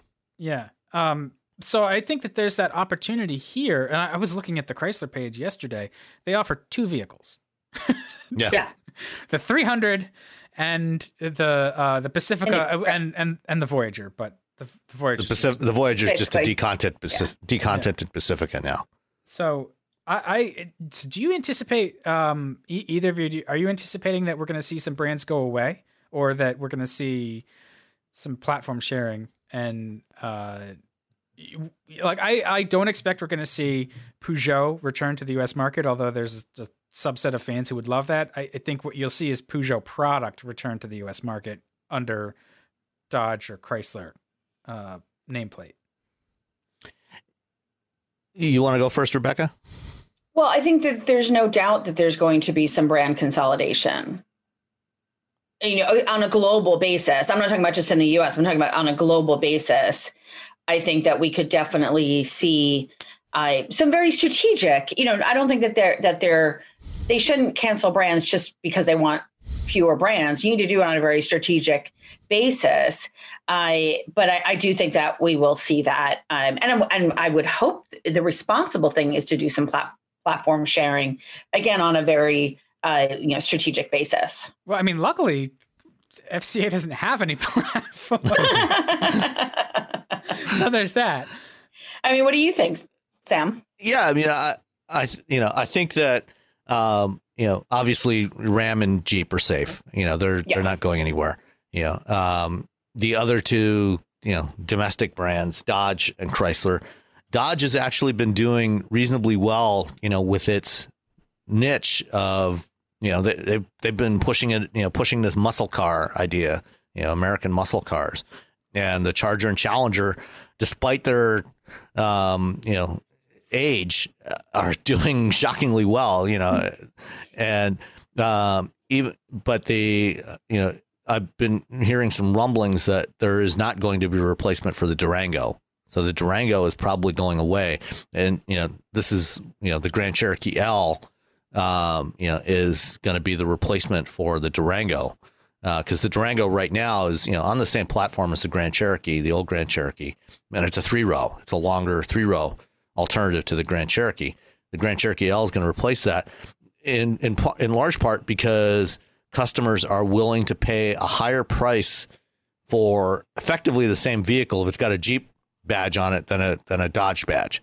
Um, so Dodge is very blue collar, and Jeep yeah. doesn't have that constraint. Jeep is right. blue collar aspirational, but it's also I think that there's, like you said, there's there's a lot of non blue collar folks that will buy a Jeep that won't touch a Dodge. Bus boys yeah. and billionaires. Yeah, there, there you go. So, um, so I think you know there's some significant risk for for Dodge um, because you know who knows how long they can keep that going, and I I don't think that there's really anything in the PSA lineup that is going to be a good fit for what they've tried to make the Dodge brand into, you know, as a you know, as a plat for platform sharing. Yeah, I think that Dodge is is also threatened um, by demographics here in the states. I think that there's enough blue collar Hemi buyers. I mean, I I had the Dodge on a track, um, which actually I I kept wanting to talk about it, but the embargo was still in effect. Um, but now it's it's it's uh, lifted. But you know that the Dodge Charger was a riot. It was the Hellcat version. I mean, I think that there, first of all, from a profit standpoint, I think that there's enough buyers right now to keep that extreme Dodge identity going. But what does that what does that group look like in 10 or 15 years from now? Or even five, seven years from now. Well, I was giving them the benefit of the doubt, thinking that maybe they're in their, you know, 50s and, you know, 40s and 50s. But yeah, for sure. I mean, five years from now, it could be a very different market as well. So I think that I haven't looked at the demographics of who's buying those vehicles. Um, but I think that, that Dodge may, the, the biggest threat to Dodge is is in some ways demographics because I think they make enough profit on those vehicles to justify the continuation of it um, on a very you know geographically local basis. But as yeah, we move I mean, to I, you know, I don't think I don't expect them to announce next week that they're going to shut down Dodge. Yeah, no. but I think five years from now, I, I think that there's a unless they figure out a new path for Dodge, uh, you know, and maybe maybe that's you know I saw somebody write I can't remember who it was now maybe it was Alisa Priddle, uh, you know, or or some you know the idea you know transforming Dodge, you know, into a next generation muscle car brand, you know, an electric, you know, or, or Right. at least hybrid muscle car brand. But part of the muscle car is the exhaust note. Right. Well, that that's that's why you know maybe you know maybe a hybrid uh, hybrid muscle Yeah. cars. You know, uh, you know, hybridize those with you know the same because you, have got the the technology there. You know, the, this this ZF um, hybrid transmission that they're using in the Wrangler and that's going to be in in the other Jeeps this year. You know, that fits in. You know, where I mean that's the same package as the uh, the current ZF eight speed that they're using in the in all the Dodges. So you could drop that in there, put a you know, uh, it doesn't have to be a, necessarily a plug-in at least uh, to start with. Put a you know one and a half kilowatt hour battery you know under the back seat or in the trunk, um, and you know add you know more you know, basically add add you know more power to those things. Yeah. and you know so you make them even quicker, make them a little more fuel efficient. So that's that's you know that's a you know sort of a midterm you know long, the long term plan for Dodge. You know who knows at this point. Well, I think Um, it's Dodge is one of those. They're a brand, but they're also they're in that position that we've seen independent companies get into after they build the same thing for a really long time. Uh, my mind just goes back to Volvo having built their you know the 140 and then 240 series you know for 20 years, and the problem they had was Seems like it was longer than that. that basic like architectural- The 140 came out in 67 and the last 240 was 93. So a long time. yeah. Almost 30 years, yeah. Um and the the problem they had was like it almost killed the company because it, it wouldn't stop selling until it finally just like fell off a cliff. And you know, they tried to replace it once with the the 7 and 9 series cars, but they they were basically the same hardware kind of re, rehashed and and the, the Charger and Challenger are in the same position where they still sell and the, they're not a bad car. They're just They're actually really good. They're no, I like them quite a bit. Um, but they don't have. They're they're still a car. They're a coupe and a sedan. So the market is leaving those. They're even among the the you know the Chrysler brand portfolio, right? They're they're moving to Jeep because of the crossovers, or they're moving out, or to Ram for the trucks. Uh, so there's nowhere for a buyer to go there, and they kind of The Durango is there, so if they, I mean the Durango Hellcat, which I drove as well, so Sure, uh, it is there. I think that they're leaving for other, you know. Yeah, go ahead. Yeah, they, no, they're leaving for other pastures, and they killed the journey. So they had the journey for a while, which was, as whatever you want to say about it, it, it was you know priced well and it offered a lot of utility and and um, you know it was it was a good deal. Uh, but it was also really old and based on on Mitsubishi parts. Um, so they need to basically have their 850 moment where they come out with something that's just so good and so impressive that uh, it gets a lot of attention and it, it conquests a lot of buyers. And this is a really hard market to do that. It's not 1993 anymore, and uh, I don't know that that's even something they want to do. So it may make more sense for them to just shut it down. Uh, or I think I, but from a profitability standpoint, I think there's potentially other brands on a corporate basis that they could kill off or try and merge, like a brand like Vauxhall, right? To merge, it's a very British centric Uh, brand. Yeah, mean, Vo- all Vauxhall is is an Opel with the steering wheel on the, the right hand side. Exactly right, and so you know, there's there's opportunity for them to to eliminate other brands because I, I get look at I mean look, Fiat look at Fiat is Alfa Romeo like the Maserati there's other you know there's the the brands the the breadth of brands is really stunning and so but I think that we always have to think about these things on a global basis and on profitability standpoint. sure, yeah, I was being very provincial with Dodge. Dodge doesn't really. well, and you know, I think almost certainly we will not now see the reintroduction of Peugeot into the U.S. market. You know, they hired um, PSA hired Larry Dominique, the former Yes. COO, I think, of Nissan, um, a, a few years ago, to reestablish PSA North America, and and you know, with the goal of bringing Peugeot back to the North American market by 2025. I don't know that there's a place for for Peugeot or Citroen in the North American market. You know, right now, again, you know, going back to what I said, you know, it's it's a saturated market with more brands coming in. You know, and you know, there's probably you know there there are some people that still have a soft spot in their heart for Peugeot uh, and for Citroen. Uh, but you know whether there's enough to justify bringing two more, one or two more brands into the U.S. market, uh, it's, you know, You, you can have a soft spot, but that's multi-billion-dollar. Yeah. I mean, look at Yeah, it's Fiat. an enthusiast group. Yeah. yeah. Yeah. You know, I mean, Fiat, you know, just got no traction at all. Interestingly, Alfa Romeo actually, um, you know, even in a down market in 2020, Alfa Romeo U.S. sales were actually up 2% last year. Well, I mean, their car, the you know, the the Alfa cars are so Yeah. much fun, and I actually prefer them over Maserati even. Well, yeah, I wouldn't touch a Maserati with a stick. It, it's but the you know Alfa also has some some crossovers, so that helps them. Yeah. Yeah. Um. At least one. Yeah. Yeah. Well, and there's another one coming. well, and the Uh, styling of them, it's beautiful. The performance is beautiful. I mean, And they're it's great just, to drive. Exactly, it's sex on a stick. So I think you know, from I mean, they are. It's, uh, okay. So- Not touching that. What kind of fair? What kind of state fair do you get that at? so I think you know it'll it will definitely I'd love to be part of that strategic discussion of what what goes and what stays. I think that that's a um it's a lot of it's a lot of push pull like we talked about earlier in the in the podcast, right? Like there's you know there's always that if you get put something in you have to take something away. With this in order to maximize the benefits of this merger, they I think they're going to have to look at calling some of these brands. We're going to be all very surprised when we find out what they actually do. That's This is true. this is the Probably. only, only accurate prediction I can make.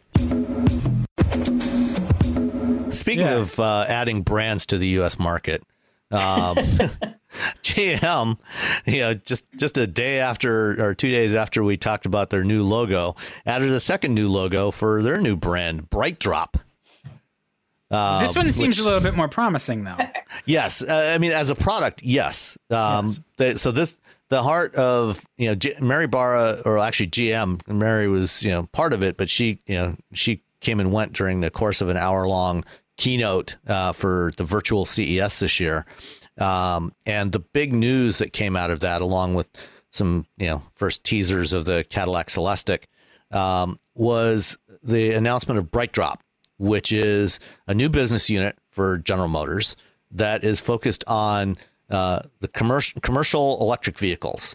And their their first product actually is not anything like you would ever expect from GM, which is which is launching in the next few weeks. It's called the EP1. It's it's an electric pallet uh, for moving goods around warehouses or moving them on and off of delivery vehicles.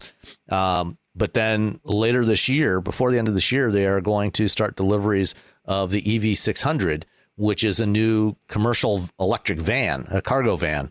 Um, you know, targeted. It looks you know very much targeted right at the you know the Ford E-Transit, the uh, the Rivian um, Amazon van, and and Workhorse, and you know a few others out there. Uh, and you know it's built on the same Ultium platform as the Hummer and uh, you know all of GM's other EVs. Uh, and BrightDrop, and you know the interesting thing is they didn't make this van a Chevy. You know, it's not. This is not you know a drop-in replacement for the Chevy Express GMC Savana vans. You know, this is very much a more you know like the European style vans, like the Transit and Ram ProMaster and so on. Um, and you know, flat floor, you know, battery under the floor, that sort of thing. It's actually a little bigger than the biggest um, Transit. The, the it has the the 600 actually comes from the 600 cubic feet of cargo space it has inside. Uh, the biggest Transit is only 473 cubic feet for the long body high roof. Yeah, uh, 600 so cubic feet is that that's that's a lot. Yes, yeah. but the the business unit is is establishing a whole commercial vehicle, electric commercial vehicle ecosystem. So they're tying in their their telematics stuff. So you know, fleet managers can track where the vehicles are when they need service, when they need charging, all this stuff.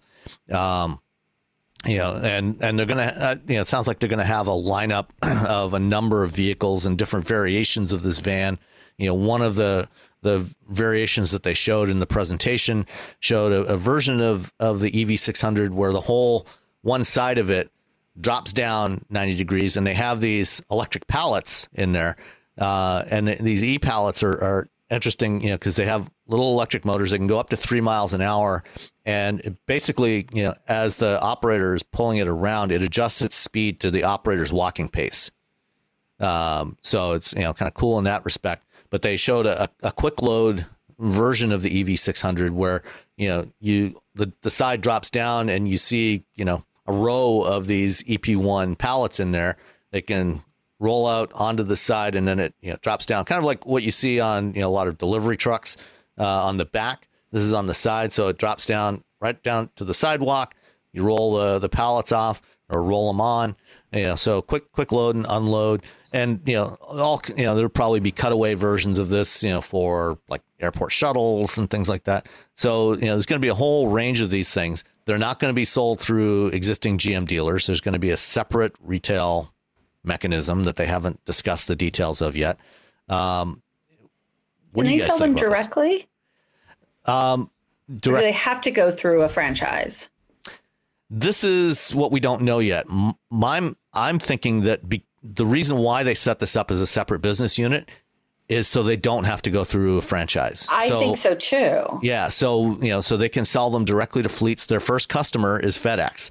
They worked very closely with FedEx on development of this vehicle and the the e pallet, uh, the EP1 pallet, um, and the first 500 of these are going to FedEx um, by the end of this year, and then it'll be available to other customers next year. So, m- my belief is that they're they're they are not going to have franchise dealers. They're going to uh, have their own uh, you know separate retail system. And the thing is, I don't I don't know the franchise laws in enough detail um, or what you know what their agreements are with their existing dealers. But I think that you know because they set this up as a separate business, you know, separate LLC that's wholly owned by GM, but it's you know it's not you know it's a it's a separate company. Uh, so they don't. I don't think they have to go through the franchise dealers. I'm guessing that they will probably contract with a bunch of dealers in various locations to provide service, but not not sales. Uh, so it'll probably be right. a direct sales model. Yeah, I think. I mean, I it anytime that I hear that they you're they're setting up a separate retail, that's just as you know, as Dan pointed out, that's billions of dollars all of a sudden you're talking about in capital investment. So I would I think that they would probably have some mechanism to sell direct, like you know, a fleet yeah. manager kind of situation. Well, and, and, and that's why you know because it's a commercial you know the, the you don't have to have the same you don't have to have the same kind of retail network right. as you would have for consumer vehicles well right. commercial exactly. too like this this can be a sneaky way for them to try out some some direct sales channels though mm-hmm. that eventually do trickle down to um, consumer level uh, sales models. So that that's the thing that interests me the, the, most is I think honestly the EV stuff is going to really take off by serving these commercial markets. They're going to fine tune the technology. They're going to learn a lot, and all of and and they'll probably be profitable faster by serving an industry that can can adopt this stuff on the the pure practicality of the business decisions versus the emotional play of a consumer car purchase. And and then that's going to inform what they do in 5 years with really transitioning their consumer business to EV because that seems to be where it's going. So yeah, and and you know the thing is with EVs, one of the concerns for dealerships is that they often require less service. Mm-hmm. You know, and so but if you're now replacing, if you recruit some of these dealers to service these vans, that could be a nice uh, revenue stream to replace any lost uh, retail service revenue. Yeah, and, and you know the reality is that most dealers don't sell very many commercial vehicles anyway. Right. So, you know, it's not on the sales side, it's probably not going to be a huge hit to most of them. You know, there will be some, you know, in some locations that probably do a fair bit of commercial vehicle sales, but for most dealers, it won't matter. Right. And, you know, if they can pick up a, f- you know, a few extra bucks, you know, providing service for these vehicles, you know, for the fleets when needed, you know, and in many cases, you know, especially a lot of the the larger fleet operators, you know, like a FedEx or UPS or so, or whoever, you know, they are doing their own, you know, they have their own internal service operations anyway, so right. they'll eh, they'll take care of maintenance yeah, themselves. For sure. You know, and but like smaller companies may not be able to do that. Right. And you know, the, so you know, starting you know early in 2022, you know, these will be available to any any business that wants to to buy them. Um, and then you know, uh, you know, we talked I talked earlier about you know how companies, you know, the cost is is a much bigger consideration for consu- than it is for consumers, you know, and while the capital cost of buying vehicles is an important consideration, operating cost is also a much bigger component, you know, especially for these larger vehicles because uh, you know, when I when I had the transit a few weeks ago, you know, I talked about how you know I got like 13 miles per gallon, you know, and for you know for an urban delivery vehicle, you know, 13 miles per gallon, you know, that adds up to a lot of gallons a year, you know, a lot of dollars. And the the transition to electric for that kind of vehicle, you're talking huge, much bigger savings in operating costs than you are for somebody switching from a Chevy Cruze to a Bolt. You know, yeah. the, the the savings in, in fuel are enormous for these commercial customers. So it it will it, it's going to be very interesting to see how this plays out. Another interesting element of this at the time when they made the announcement on Tuesday, they did not say where the EV600 was going to be built. You know, hmm. the the assumption at the time, you know, my assumption was that it would probably be built at the Detroit Hamtramck plant alongside the the Hummer, um, but it's not. They they announced yesterday that they're going to build it at their plant in Ingersoll, Ontario, which started off started its life in '89, I think, as a joint venture with Suzuki, where they built the the Geo Tracker and and some Suzuki small crossovers, um, and they they built you know GM and Suzuki crossovers there and, uh, until early I think around early 2002 2003 something like that uh, when they stopped building the Suzukis and they built they built the Equinox there for many years before they transferred that production elsewhere. Um, and so that plant is being converted to building the EV600. So that now makes four plants that have been announced by GM in the last couple of months that are building EVs.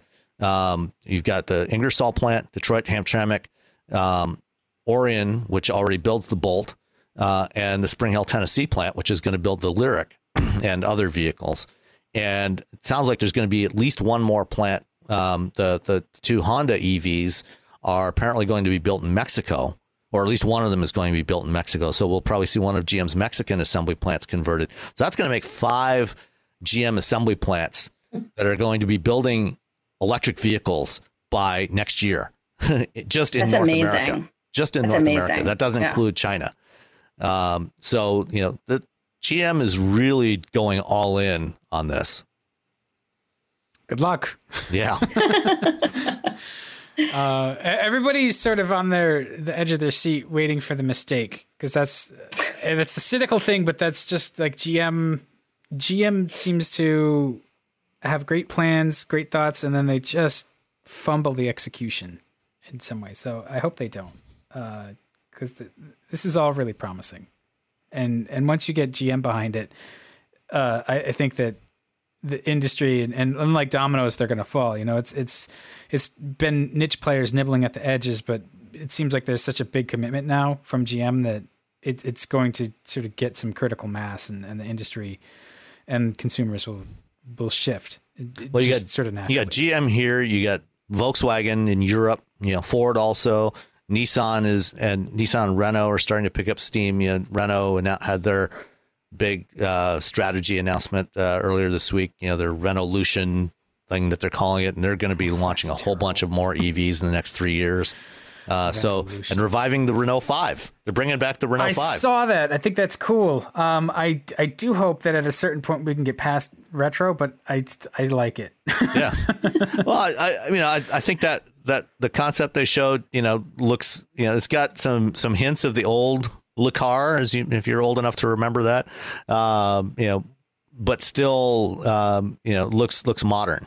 You know, it's it's not it's not a it's not like the Fiat 500 that was you know much more overtly retro. What else we got? Uh, oh, of, of, of potentially failed launches, I was looking at that the vehicle subscription uh, that BMW and Audi have pulled now. Yep.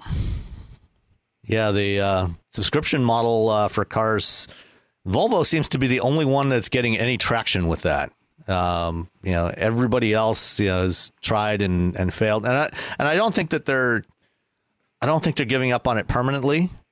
You know, I think it, I think it's going to come back, but I think they, they need to to revamp how they're you know rework how they're doing it. But Volvo is the only one that's you know gotten any significant uh, success with it. Yeah, I mean the thing is, you know, so the idea is that uh, you a, a customer pays upwards of $2000 a month and then they get access to a variety of different bmws or in the case of audi audi select. Uh, and they did it in very you know short diff, very specific markets. Um, bmw actually tried to add a new entry level which was $1099 a month. But i just don't think that consumers saw the value of it. That's too great like it's I, just well, and I remember Book by Cadillac also. Mm-hmm. Yeah, it's just that Mercedes was had one. Dollars. Yeah, yeah, Mercedes had one. Porsche's had a program. Until they uh, make a, Ford a had something. Yeah. yeah. Until they make a subscription service that's like a couple hundred bucks a month, that, like you're just not going to see wide adoption. You know, and I understand that some of the perks that you get with those subscription services, like they're selling it as a luxury product, and I think that that's a tried and true method, right? Is is you make it a premium thing and you drive adoption that way. And once it, it gets a little bit wider out there, people want the thing and, and they'll either pay up for it or you can introduce tiers that are more affordable. I, I just, maybe they missed on making it affordable and what the perks are. I, I just don't know, but it just like anytime I looked at it, I was like, that's so much money. You could just own the car. Well, and, it, and I think that's a hump exactly, got to get over too. Right. And, well, and, I think what, what did it, what was, the, what was the biggest, what was the biggest selling point of them? That you don't have to own a single car. Yeah, but right, I mean, you had access to a variety, you know, all the different vehicles in the something. lineup. I, well, well, I understand. Yeah, yeah, that's the thing. You could you could go on Turo, you know, if you want if you want a, you know an RS6 for the weekend, you know, yeah, you exactly. could go on Turo and rent one, right? Know, or you know, or an M5 or whatever. Yeah. Well, also too, like you have access to the fleet, but there's still a level of hassle you have to put up with. No matter how seamless you make it, there's still got to be that swap of cars. Right. Happens. Well, and that's that's why these programs are so expensive you know, because the logistics of managing them is really complicated. You know, yes. to pick up, you know, to have somebody pick up and deliver the cars to customers, you know, and then sometimes, you know, depending on how many cars they had in the in the fleet, you know, maybe what you want for a particular weekend isn't available. You know, it's so you know, I mean, the the idea of the conceptually, the idea of having access, you know, being able to pick cherry pick whatever car you wanted on any given day, you know, whatever you wanted to drive, you know, for any particular trip, um, and have insurance and maintenance and everything included in this single payment was really cool.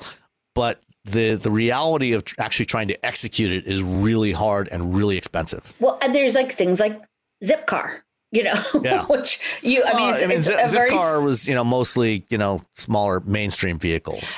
it was, it was more mainstream vehicles, but I actually remember looking originally Zipcar was smaller cars, but then they realized that they needed to expand to larger mm-hmm. vehicles and it didn't, it, it, you're right. It tended not to be a luxury But- vehicle, but then Turo was around and that was a lot of luxury vehicles. Right. Yeah, and, and you know the even Zipcar, you know, has has never made money. Yeah, it's Yeah. never been profitable because of you know the cost of doing this. You know, of getting you know getting the cars where they need to be.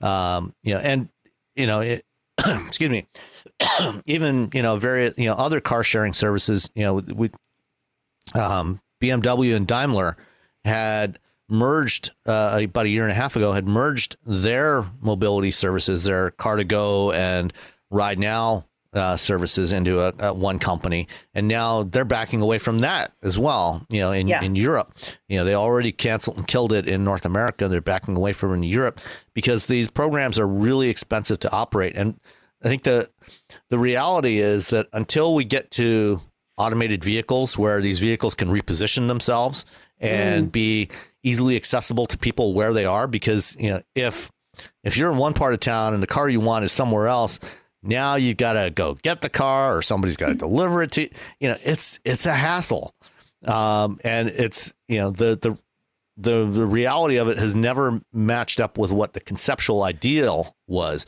But if you can, you know, once you get to autonomous cars where they can they can come to you when you want it, now it can start to maybe make a little sense. That's Yeah, never going to happen. You still have to lower Yeah. the cost though. Right, There's and that's that's that's so far out into the future Yeah. that you know it's it's not you can't sustain these existing programs today. Um, and especially, you know, in 2020, 2021, when you also now you have to add in the costs. You know, it's one thing, you know, they all, you know, they'd always have to clean the cars and everything, you know, when they picked them up and before they delivered them to another customer. Now it becomes even more complicated, you know, the the cleaning of cars. So, uh, you know, the I think, you know, the only like I said, the only one that's really gotten much of a hold in the market is Care by Volvo. And that's a much more restrictive program, which is more like a lease plus, you know, It where you're, to be. you're though. You know, like, you're that's- you're you're leasing um you know and your lease payment includes service and and insurance on the vehicle and you can only swap once every 12 months you know every 12 yeah, months that's you a can very change out. different. That's a very Right, different business model. yeah and I mean, we've seen companies experiment with a variety of different operational models and Volvo's is the only one that's uh, come close to success so far Well, and it's it's actually impressive that Volvo has come close to success because they're they're not even in Florida and New York, two mm-hmm. of the you know two pretty big markets. There, there's other states too, Hawaii, Mississippi, the Dakotas, but you know it's in Texas too. They're not even in Texas. So there's you know there's opportunity for Volvo to grow if they can overcome whatever I don't know if it's a regulatory issue. I don't know why yeah, they're not they've in got those challenges with dealers Yeah. you know some dealers don't like it Yeah, because you right. again so, you know, if because you you're ta- going direct to the manufacturer Yeah, but you know, so you've got New York, Florida, and Texas. Those are three pretty big states that they could potentially tap into if they can work out the issues. Speaking of canceling stuff, Mazda, Mazda's killed the, the CX5 diesel. Now we knew this was going to happen. Oh, we yeah. waited for so long for it to happen, like for it to come to this market, and then like nobody bought it. And I never understood this philosophy anyway. Of the What was the CX5 thought diesel. process? Yes. The you know when they finally did get around to launching it, you know, because they were Mazda originally announced they were going to launch that diesel engine in the six back Five in years ago. 2013. Yeah, right. Yes. And And, I didn't had- understand it then either, though. well, you know, the the idea was to get a much more fuel efficient vehicle in there, and at the time, they thought they would have an after treatment system for the diesel emissions that you know they could get by without uh, without the uh, urea injection, which would have made it much more cost effective. Yeah, Okay. but then um, could- somebody had to go blabbing about that Bosch thing, and Yeah, you know they, they never they never got you know well I mean for to to Mazda's credit, you know they they came to the realization that no this is never actually going to work. You know they before they launched it in in North America, you know they they realized okay we're not going to cheat. You know th- we can't make this work. We can't meet emissions with the system that we have. So we're going to have to re-engineer it, put in a, urea injection system. They did that. They put it in the CX5. Um, and you know, at the at the time they launched it, you know, the CX5 diesel actually sells really w- surprisingly well in Japan. They're, they told me, you know, uh, Moro-san, the, the CEO of Mazda North America, told me that you know they about seventy percent of CX5 sales in Japan are the diesel, uh, which I was surprised because diesel has never been very popular in Japan. But um, you know, they launched it here.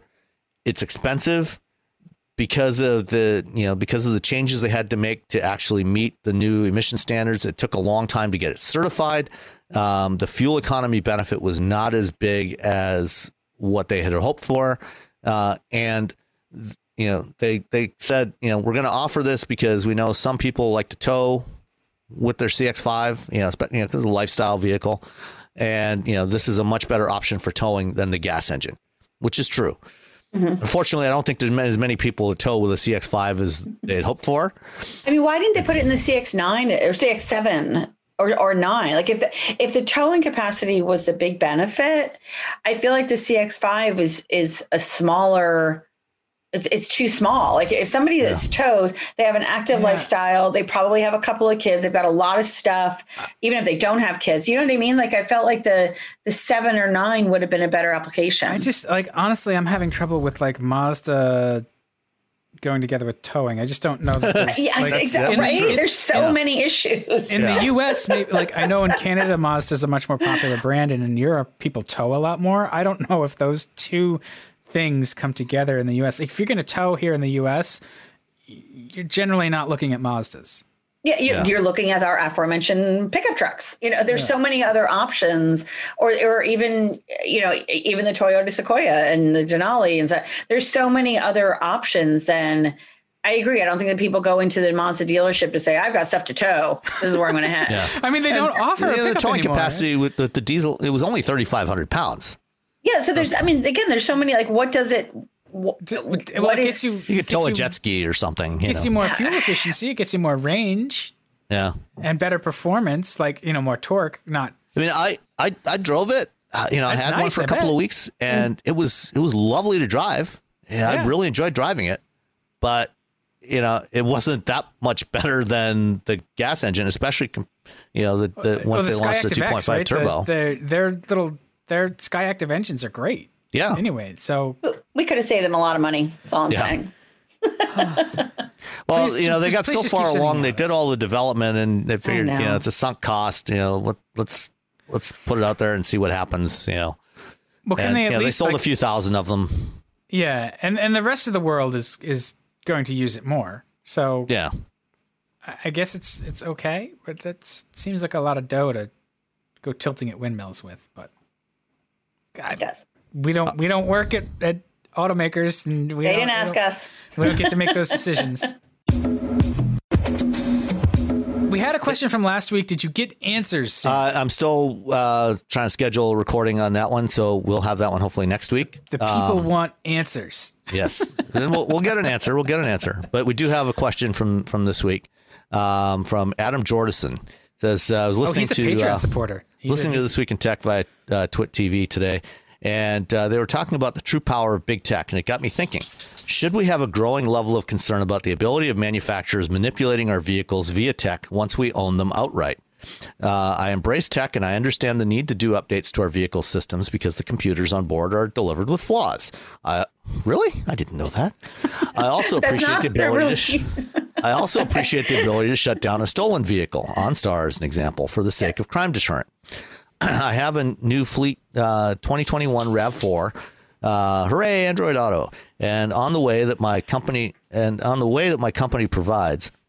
Oh, I, I have a new fleet Oh, it's on the RAV4 way, that, yeah. on the way that my company provides. but I'm also thinking that I should hold on to my 1961 Falcon Futura in case I need to feel that analog experience now and again. Listen, the Falcon Futura is going to be able to function after the giant EMP pul- uh, EMP from from whoever drops the nuke on us. You'll be able to file the points on that thing, set the timing. I mean, put a magneto on it, and you won't even need a battery. That's awesome. Um, don't ever get rid of the Falcon. Sorry. Love it. Carry on. So, um, so uh, should we should we have a growing level of concern Yeah, about so the what's the ability of question manufacturers all to manipulating our vehicles once we own them outright? I, I, I mean, you know that this is going to be my answers. That yes, anytime your information and your data is out there, and the thing that you are using um, has a, a channel for uh, somebody else to collect data from that or to manipulate it, yeah, you should you should. I mean, don't let it paralyze you, but you should be aware of it uh, and and understand what the upsides and downsides of that are and, and hope and maybe we can communicate with the automakers and ask them like have you thought about the bad things people could do with this? Because it seems like lately there's lots of tech that gets launched by people who have a failure of imagination to think about how the things that they enable are not secure and they never imagined nefarious uses, which seems like a problem to me. So I mean, yeah, you should should have a healthy respect for it, um, but not necessarily like change your life. But just I mean, it's it's stuff that's there. I don't know. I I'm slightly paranoid. What do you guys think? Rebecca, So I tend to be pretty sanguine about these. Um, I guess in some ways I sort of feel like it's inevitable. And I think back, so this was uh, 1999, so 22 years ago, um, when, you know, none of the technology that we're familiar with today really existed. I mean, cell phones were, you know, popular. And I'll tell you a quick personal story. So one of my closest friends, Lorraine, she was uh, arranging to spend uh, the, two, you know, the 2000 um, in Paris with her, where her cousin was stationed, was wor- working.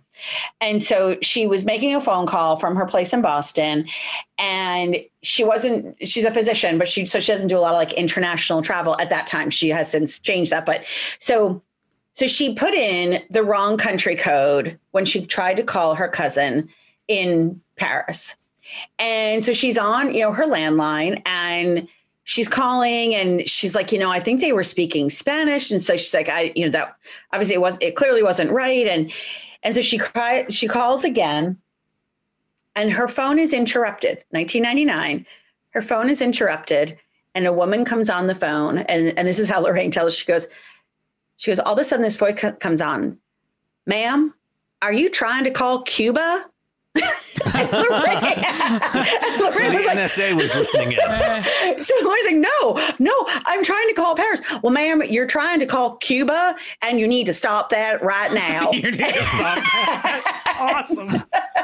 True story. I, I believe that. What did Fidel have to say though?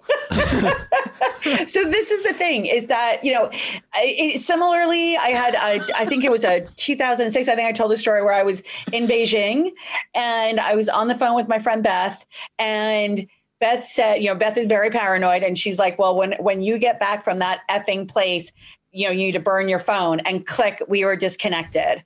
And so my, my thought is if they want to listen in, they're listening in. It just is. And I don't know. I'm not paranoid about it. I take appropriate precautions. I certainly watch out for scams and things like that, but they're out there. They're listening. Yeah, I mean, I, I, you have to be sanguine about that. Like you, look, we are we are willfully under surveillance, um, but I, that's not necessarily the question he's asking either. Okay. So I, I don't, I don't. I'm sorry, I derailed us a little bit with my my paranoia. Well, no, I mean, security, you know, cybersecurity is a very serious issue, especially as we add more and more degrees of automation to vehicles. You know, if if a bad actor finds a way, you know, to get into the systems, you know, into the communication systems for these vehicles, you know, we, we saw, you know, several years back, you know, uh, you know, a couple of different instances, a couple of different demonstrations of somebody hacking Yeah, into the telematics Jeeps, right? system with Jeep Yeah, and also with right. with OnStar, uh, Yeah. Security Oh, uh, researchers, and these these were these were white hat researchers, you know, so they weren't they weren't trying to do you know they were trying to demonstrate what could be done you know to to get it fixed rather than bad guys trying to do something bad. And you know so you know they hacked in and were able to take control of systems like the brakes and the steering and the engine Yeah, of these vehicles. And as we add you know these partially automated and fully automated driving systems you have the potential of some if a bad actor gets in there to you know uh, not just take control of a single vehicle but potentially hundreds of thousands or millions of vehicles simultaneously so security is a major concern and to their credit the industry is taking it much more seriously now than they were 10 years ago. Um, you know every automaker has teams focused on you know building in security from you know from the ground up. You know they're designing systems now with security in mind. So i'm and not with much, flaws. huh well not there's always flaws. going to there's always going to be flaws it's just funny which because is that's which is not why, why. they're also building in over the air software update capability. well, right, but that's not the so only reason why people flaws. do over the air. Right. But I mean that, that is that is one of the the major drivers. I mean, there's also a lot of other things. I, Right. yeah, I mean, I, I think that the one of the promising things about the right to repair legislation that um, has been a fight here in Massachusetts is that it requires a sort of a common platform. Um, that I, think that's actually good in terms of hardening it against uh, attack versus um, every automaker building their own platforms and having their own security flaws can be exploited because you get you get more minds working on on making a secure platform when you have to have a common platform versus each one doing their own thing. Uh, so I'm encouraged by that, and and I think that yeah, the the, the hacking side of it is um, is a thing to be concerned. At least, I, again, don't let it paralyze you, but it's it's there. You know, uh, people can steal the codes from your fobs and, and stuff. And if they really want your car, they're going to get it. Yeah. I think it's the thing that. But yeah, cons- don't let it paralyze you. yeah, I mean, the thing that concerns me more is is um, the the uh, the software that you know the OTA updates that fail, or the software that has flaws that are, are like sketchy. I mean, the the whole Toyota unintended acceleration thing was there was like a software level to that, right? Where um, maybe, maybe not. yeah, I mean, it's just No, no, nobody was ever actually able to find a root cause in software for that. Yeah, I think about that from time to time, though. Um, so that situation, uh, it there there was still not enough thought put into the way the car operated because um, whatever was going on, it you couldn't shift it into neutral. It just it wouldn't it wouldn't shift, and you couldn't shut it off. Like uh, th- those things like the the the way you operate it because it had a push button start and had an electronic shifter like those sort of uh, doomed that that uh, um, episode to happening because it wasn't clear how to make the thing stop you know and and I think that's that's something they have to do a better job at and, and so like brake override is something that they came out with that that uh, dumps the the accelerator signal to, Yeah, to, to and, do that. and and all all that is absolutely true, and and you know things to be concerned about. However, the original question I don't think actually had anything to do with any of this. It had. I think what Adam was really asking about was.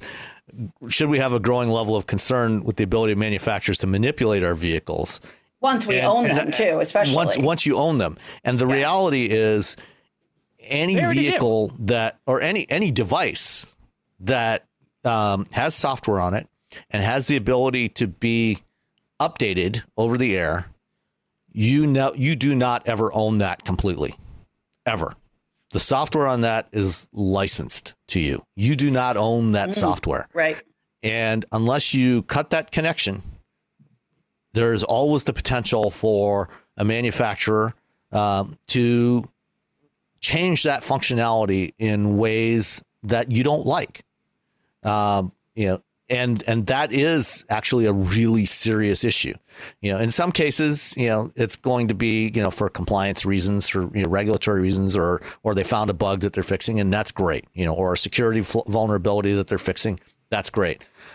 But there is also the potential for manufacturers, you know, or, or companies. Let's put let's put it as companies to remove functionality that you actually like.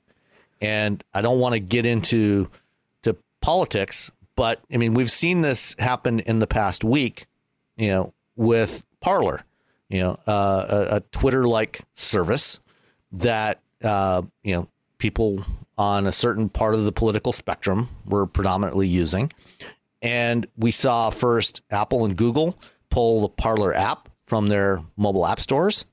And then, you know, right after that, we saw Amazon pull the, you know, they were using Amazon Web Services to actually run this service on. And Amazon said, nope, you're done. We don't like what you're doing. You're out of here.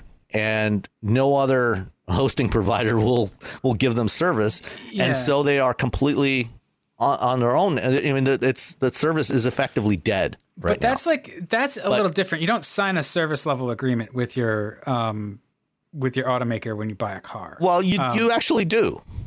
You, you know, when, when, you, when, you, when you buy a car, the first time you start that that infotainment system, you know, it comes up with with an agreement. You have to say, yeah, I agree to this you know to to get that connectivity you know to to use that service you know you you know it's one of those click through agreements that you know 99.99% of people never read you know and nobody reads you know, you, you you can accept and then you start using it. And you know we've seen you know Tesla in particular Tesla is the only one that's really done this so far. Um, you know they've done this w- with autopilot you know and with their full self-driving package. People will buy or lease a new Tesla, pay pay thousands of dollars for that functionality, and then a couple years later, when they turn it back in or they sell it, you know, sell. Know, we've we've we've seen you know instances where you know somebody sells their Tesla to another customer or they they trade it in on another vehicle, and you know somebody buys a used Tesla. And that feature that was on that car that was paid for with that car when it was originally purchased is no longer available there. And if they want to use that functionality, they have to pay Tesla thousands of dollars again because Tesla, once that car was was sold, Tesla went in and turned off that feature that you know that you know in the past, you know, if you bought a car with a premium audio system, that was there for the life right, of the car. Right. You sold that, that, you traded in that car, sold it to somebody. The next person, they got that, and you know they they paid you know, you know the, the price they paid for that used car was based in part on the the idea that it still had that functionality there, and you know nobody's going to take that away from you. Now you've got at least one manufacturer that is doing exactly that. You know, they're they paid a premium, uh, you know, on that used car price for that Tesla, and then after they you know changed, you know, after they uh, registered it under their own name, Tesla went in and turned that function off. Yeah. And said, you've got to pay I, for can, it again. I can see that as a recurring revenue model. I don't like it. Um, that makes a certain amount of of sense from a, a business uh, perspective where you know first owner is done with it second owner we've we've wiped the device as it were and now the second owner can decide which pieces they want to add back as a subscription model.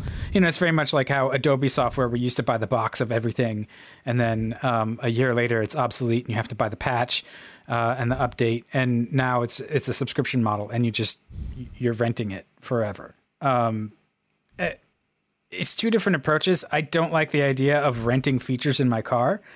Um, I want a certain level of base functions. Um, so in a way, like it offends me that they're going to make me pay on an ongoing basis for stuff, and I'd probably just go without. But and you have I, the choice to do that. Yeah, I don't. It, it um, I'm I'm more offended by it than concerned. I like I want them to be able to update the software and and that kind of stuff. And if you can do it without going into the dealer, I think there's actually a safety benefit to that um, because you can get the whole fleet updated uh, with the patches that, especially if it's something for emissions or safety stuff, um, really should be uh, taken care of. You know, I guess it depends on how is that network connection done? Am I paying for that network connection, or is that a network connection that's part of the car? Or like, you know, there's a lot of questions, and and um, I, none of them are really germane to his initial question. So, yes. well, no, but I think that you know, using the example, you know, of what happens if a manufacturer says, you know, you consistently exceed the speed limit in our cars. So therefore, I mean, we already have vehicles that are, you know, are speed limited, but it's like 150 miles, you know, something like that. But what happens if it says, you know what, you you're always exceeding the speed limit, therefore we're gonna we are gonna electronically limit your car so you can't go above 55 miles an hour or 65 miles an hour. We don't like the way that you're driving our car. No, but I mean, but this is the thing is like this is all the kind of control of like if you don't if if if the if the man if the owner of the software doesn't like the way that you're using their services, which include things like how you drive. They can pull the plug on you. Right. Yeah, but I don't know. I mean, like, I think that there's a big civil liberties uh, argument there, and like the whole. I mean, we haven't seen anything with with firearms over however many years. Uh, We've seen a lot of safety things with firearms. We've seen like you need to lock it up kind of stuff, but not you can't. Use well, it in, in the case of off-label use, firearms, you you know? know? you have particularly in, in the U.S., you know, you have the challenge, uh, you have the, the, the problem of, of the Second Amendment, and so there's l- there's limitations on what can be done there.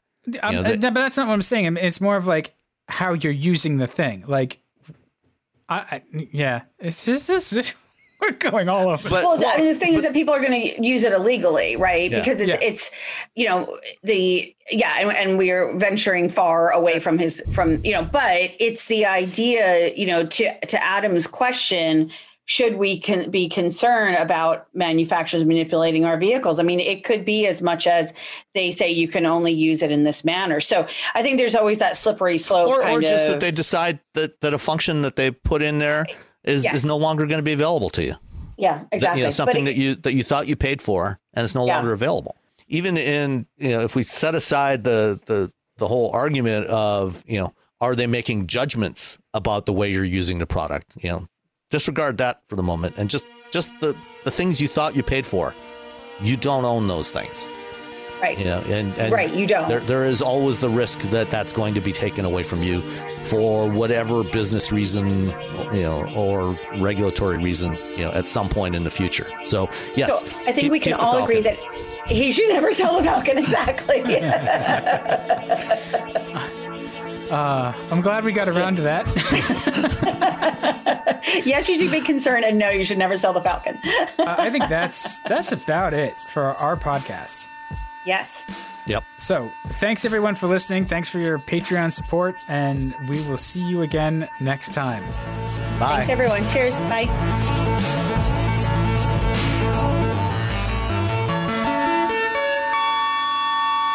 Thanks for listening to Wheel Bearings. Hey, we love to listen to our listeners too. Drop us an email to feedback at wheelbearings.media with your thoughts, questions, or conversation starters. That's feedback at wheelbearings.media. You can also find us on Twitter at wheelbearingscast. Don't use any vowels except for the A in cast. So that's W H L B R N G S cast. Thanks again. We hope to hear from you soon. Everybody in your crew identifies as either Big Mac Burger, McNuggets, or McCrispy Sandwich. But you're the Filet-O-Fish Sandwich all day. That crispy fish, that savory tartar sauce, that melty cheese, that pillowy bun. Yeah, you get it. Every time. And if you love the Filet-O-Fish, right now you can catch two of the classics you love for just $6. Limited time only. Price and participation may vary. Cannot be combined with any other offer. Single item at regular price. Ba-da-ba-ba-ba.